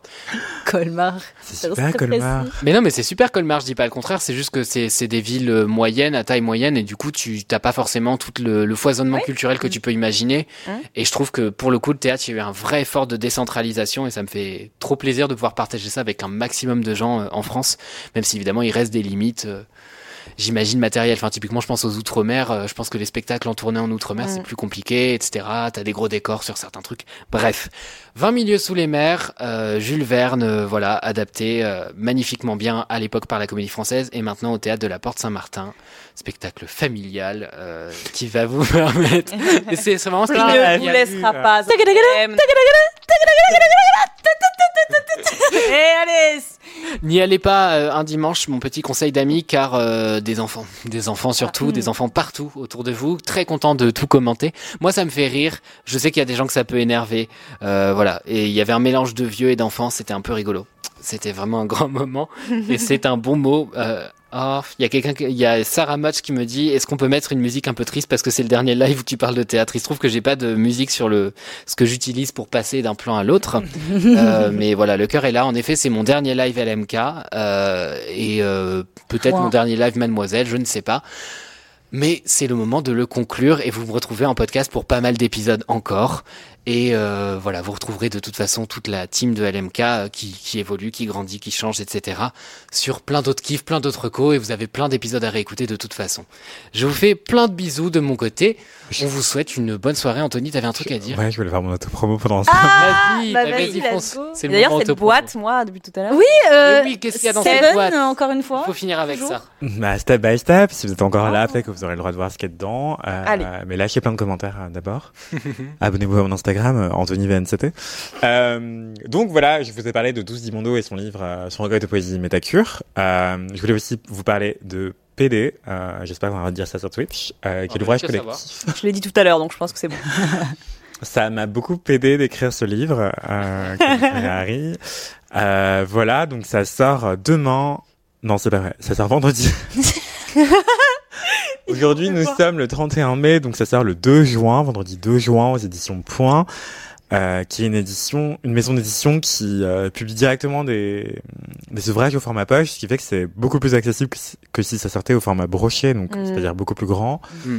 Euh, voilà, je vous dis ça en même temps, je réalise que le prix n'est pas indiqué, mais il me semble que c'est neuf euros vingt, si je ne dis pas de bêtises. Je suis en salaire, je ne l'ai pas payé. huit euros quatre-vingt-dix. Voilà, euh, huit euros quatre-vingt-dix. Et vous avez le droit. C'est une brochette de huit P D. Donc voilà, c'est pas cher, euh, ça fait pas cher le prix au P D. Excusez-moi, j'arrête, euh, j'arrête, j'arrête, j'arrête. Non, mais c'est plein de textes différents, donc c'est hyper intéressant, même si vous n'êtes pas, euh, un homme gay, ça peut vous intéresser. Oui, c'est vraiment euh, super. C'est hyper important de soutenir euh, la commu, comme on dit, euh, surtout euh, à une époque où les violences LGBTiphobes euh, redoublent et euh, les personnes les plus agressées physiquement, ce sont, c'est pas un concours évidemment, mais ce sont les hommes gays. Euh, et il y a aussi beaucoup de meurtres gayphobes aujourd'hui encore, y compris en Europe, y compris en France. Euh, voilà, donc c'est grave, mais euh, la réalité. Mais ces textes-là sont parfois grave, parfois drôle. euh, toujours émouvant. Euh, voilà, donc ça sort vendredi deux juin aux éditions Point. Euh, je vais citer les auteurs. Donc c'est coordonné par Florent Manelli avec Jacques Boilem, Camille Desombres, Adrien Nasseli, Julien Ribeiro, Ruben Tayupo, Nantene Traoré et moi-même, votre serviteur. Et euh, on va faire plusieurs tables rondes au fil euh, du mois de juin, qui est le mois des fiertés, euh, le Pride Month, comme disent les plus anglophones d'entre nous. Parce qu'on a le droit à une version euh, British Accents by Mathis Grosso, ou pas. Il faut que je dise Pride, Pride Month. month. Ah, euh, bah, il se trouve que je vais faire la Pride de Londres euh, bientôt, du coup. Oh, wow, bon, voilà, ah, c'était pour vous foutre un tout petit peu le somme, je, ouais. je suis très content. Bah, moi, je vais faire la Pride de Colmar, donc euh, non, je rigole pas. Ah, j'adore Colmar, moi je vais peut-être faire la Pride de Metz, mais bon, c'est une autre histoire. J'adore le Grand Est. C'est vrai que t'adores Metz. Euh, ouais, j'adore Metz. C'est chez ma grand-mère. J'aimerais bien faire celle de, de ma ville d'origine, parce que je pense qu'il y a vraiment quatre personnes, mais, euh... ouais, mais, mais c'est chouette et je trouve le symbole chouette. Enfin, genre, je pense que j'ai jamais été fier dans cette ville, globalement. Donc, euh, ouais. Ouais. Intéressant. Ouais, trop intéressant. Euh... ah ouais, comment t'as dit ça? Grave, Vraiment ça bien. Ouais, grave intéressant. Ça ne l'était pas, ça ne l'était pas. C'est juste que j'essayais de faire des trucs en même temps. Et je ne, ça ne m'a réussi pas très bien. Tout le monde croit que je suis méprisant, alors qu'en fait, je suis juste bigleux et pas concentré. Alors, du coup. C'est hyper productif. Oh, arrête, louloute. Ah, très, très précis, non, c'est dire. Euh, non, je me suis trompé de date pour mon bouquin. Je ne connaissais même pas le prix, donc vraiment ouais. pas très précis, mmh, le garçon. Ça va. Mais très du coup, chouette bouquin. J'ai commencé à le lire, du coup, il y a une validation extérieure à ce moment de promo. Stop. C'est très très bien, vraiment, c'est vraiment très très bien, euh... très très important, et chaque texte apporte vraiment une dimension différente. Je l'ai pas fini, mais pour l'instant à chaque texte je, je me régale, je découvre des nouveaux trucs, et c'est une joie accessoirement de lire ça dans le train, dans les transports en commun, et de voir le regard un peu rageux d'une petite vieille et vraiment lui dire oui mais je suis mieux habillé que toi. Voilà. Et du coup bah, pour promouvoir ce livre on va faire plusieurs rencontres, dont notamment le sept, bon la plupart des rencontres sont à Paris pour le moment, mais d'autres sont prévues en région, ne vous inquiétez pas. Le sept juin, on sera à la Flèche d'Or, qui est dans le vingtième arrondissement de Paris, de dix-neuf heures à vingt-deux heures. Euh, ce sera une table ronde avec Florent Manelli, moi-même, Adrien Nasseli, euh, Camille Desombres, qui est l'alias de Mathieu Fouché, oui. euh, voilà, qui euh, change de nom, non pas parce qu'il voudrait être anonyme, mais parce qu'en en fait, il a un homonyme qui est aussi... enfin. Euh, ça le regarde. Euh, il a un homonyme qui, est, euh, qui porte le même nom, mais il y a un T en moins. Il s'appelle Mathieu Fouché avec un seul T. Et celui de cet ouvrage euh, s'appelle Mathieu Fouché avec deux T. Mais bon, bref, je vous embrouille avec trop de détails. Donc, on sera, ce sera le sept juin de dix-neuf heures à vingt-deux heures à la Flèche d'Or. Euh, et on sera en discussion avec euh, Pierre Nadregang, qui vient d'écrire Vers la normativité queer, qui est un ouvrage hyper dense, euh, pas très accessible, mais très intéressant. Donc, si vous êtes déjà assez euh, calé sur ces questions-là, ça peut vous intéresser. Si euh, pour vous L G B T c'est déjà difficile à dire, peut-être que c'est pas pour vous. Euh, mais en tout cas, c'est euh, on va tâcher en tout cas pendant cette rencontre de rendre tout ça le plus accessible possible et apporter un peu de chair à tout cette, toute cette théorie qui est très intéressante. Euh, voilà, je suis en train de le finir et vraiment j'ai pris quatre pages de notes. Euh, je peux vous dire aussi qu'on sera à la Gaîté Lyrique le huit juin de dix-neuf heures à vingt et une heures. Trop bien. Euh, on sera aussi au centre L G B T de Tours le dix-sept juin. On sera aussi à la librairie euh, Libertalia à Montreuil le vingt-neuf juin. Et j'ai oublié un truc, je crois que c'est le point éphémère le quatorze juin, le point éphémère qui est à Paris. Trop bien. Euh, voilà. Et euh, c'est tout pour le moment. Il euh, y a d'autres trucs qui se trament, mais ça fait déjà beaucoup de choses à retenir. Donc, euh, si vous avez pas eu le temps de noter ou quoi, vous pouvez slider dans mes D M. Si vous voulez acheter le livre, il est disponible en précommande sur Place des Libraires, évidemment, si vous voulez soutenir les librairies indépendantes. Sinon, vous pouvez l'acheter sur Amazon et Fnac, je ne dirai rien. Euh, et enfin, euh, chez vos libraires, près de chez vous, commandez-le, ça va être super. Voilà, euh, je vous ai assez soufflé comme ça. Euh, c'est tout pour moi. La boîte, s'il vous plaît, parce la que là, je... oui, la boîte. Elle n'en veut plus. Elle On a besoin de savoir ce qu'il y a. Il y a des hypothèses dans le chat ou pas ? Où tout le monde est parti. Il y a des hypothèses. Est-ce que vous avez des hypothèses sur ce qu'il y a dans cette boîte ? C'est le moment que jamais d'intervenir. Il y a Ezo qui demande une question importante. Est-ce que Anthony a un maître ruban attaché à sa combi aujourd'hui ? Alors non, aujourd'hui non, mais j'ai souvent un ruban maître dans ma combinaison, mais... effectivement. Mais ce n'est pas ma combi. Ezo, tu as de très bons yeux. C'est un pantalon bleu, oui, mais pas... Enfin, ça ressemble à du bleu de travail, mais ah. ce n'est pas une combi. Euh, voilà, c'est un pantalon euh, qui est beaucoup trop grand pour moi. Oui. Pas... C'est le moment Sissi That Walk de ce podcast. Sissi That Walk, exactement. Ah non. euh, voilà, mais euh, vraiment je ne savais pas comment m'habiller car il faisait vingt-cinq degrés et je n'ai pas encore sorti ma garde-robe d'été. Donc euh, voilà, un casque de roller avec des stickers, nope. Euh, sympa le pantalon effectivement. Merci Isaac. Plus euh... haut, on a une tête, on a un poney, euh, ce qui était également ma théorie, mais je pense ah, que c'est trop évident pour être un poney.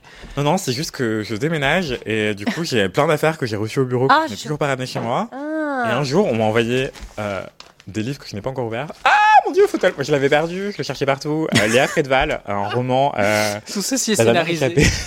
Ce n'est pas du tout scénarisé. Euh, je ne fais pas de placement de produit, je ne l'ai pas encore lu, donc je ne vais pas vous en parler, mais il me semble que c'est un road trip entre une grand-mère et sa petite-fille, et ça a l'air extraordinaire et plein de tendresse, finalement, c'est le mot de la soirée. Le mot euh, de Mad.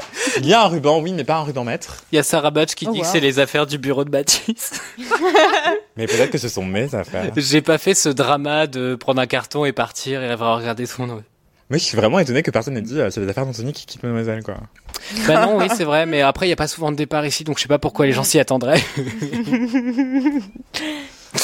tu eh, t'attaques mais... comme ça, voilà, c'est une coup, petite insinuation. Euh, oh waouh! Je dis Marie-Jeanne, mais ce n'est pas une Marie-Jeanne, c'est une Dame-Jeanne. Attends, il y a un nom pour ça? Oui. J'avais ça un gros vase. Tu peux utiliser de la Marie-Jeanne dans une Dame-Jeanne, mais je pense que l'effet sera oh là là, sans... Ah oui, c'est non. très. Oui. Euh, je ne veux pas faire de blague. Euh, l'abus de drogue est dangereux pour la santé. Euh, oui.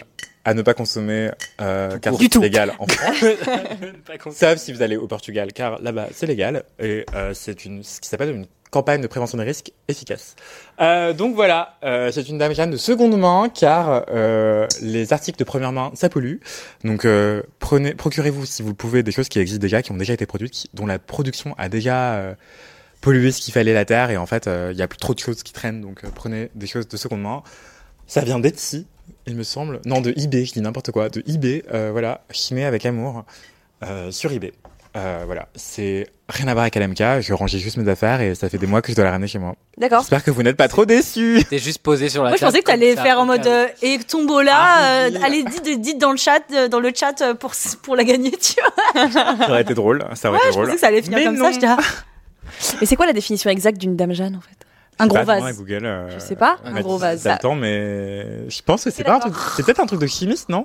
C'est le, c'est. Bah, enfin, je comprends pas ce qui donne. Quelle caractéristique donne à cet objet son nom? Attention, c'est parti. De l'occitan, damajano, le mot est attesté en catalan sous la forme dramarana, en français en mille six cent quatre-vingt-quatorze sous la forme Dame Jeanne chez Corneille. En mille sept cent un apparaît la variante. Ça, ça c'est la définition des Dame Jeanne en général, mais moi je te parle de l'homologie là. En mille sept cent un, pardon, apparaît la variante Dame Jeanne par emploi humoristique du prénom Jeanne, allusion à la forme rebondie de cette bouteille qui a donné notamment l'espagnol Dama Juana. Donc c'est la forme, j'ai pas très bien compris. La bouteille à la forme rebondie. Bon, ce qu'il faut savoir, c'est Google sait, en tout cas. Moi pas, mais Google sait. Voilà. D'accord. Bon, très bien. Mathis Fouras. Mathis Fouras. Euh... Je, je, je fourre euh, régulièrement. Euh, c'est le moment de terminer ce podcast sur une note poétique, euh, poéti- poésie dont ce podcast n'a d'ailleurs pas manqué. Merci beaucoup à Delphine d'avoir fait ce premier L M K. Merci Anthony d'avoir déballé l'intégralité de ça sur ce coup. Merci à Ariane. Un sacré échantillon de mes lectures actuelles. Merci à Ariane, comme d'habitude, d'avoir été présente, touchante, magnifique, oui, très juste. Super, c'était super. Et bon merci bon. à moi d'exister pour ce dernier live L M K. Vivez de tendresse et de poésie. Nous allons tous pleurer actuellement. Je vous fais des gros bisous et je vous balance l'outro. Est-ce que vous voulez une photo pour la miniature? C'est le moment oui, de poser. Ouais, vas-y, parce que ça a l'air. Alors, est-ce que vous rentrez chez vous? Sûrement déjà chez vous. Prenez soin de vous. Protégez-vous. Dépistez-vous. C'est important. Avec des matices. À noter Mathis et actif. Je hurle. On va pas parler de ma sexualité ici, je suis versatile. Miniature. Vous êtes insoute, vraiment. Je sais pas, genre. Regarde ta dame Jeanne. La, la dame ouais, Jeanne, range la dame Jeanne. Mais si je peux poser avec madame Jeanne. Bah, pose, pose avec. Ah, elle est là, là, là, là, ah oui, évidemment ah, qu'elle est hors. Je vais grave la casser. Oui, c'est vrai. Mais ça suffit, oui. Mais ça va tomber, ça va te casser. On va dire que je vis pour les caméras. On est encore là. Incroyable, il est toujours là, il n'est pas parti. Je fais plusieurs pauses. Tu veux qu'on en refasse une, nous? Pendant qu'on est là. Voilà. Pause d'auteur, comme d'hab.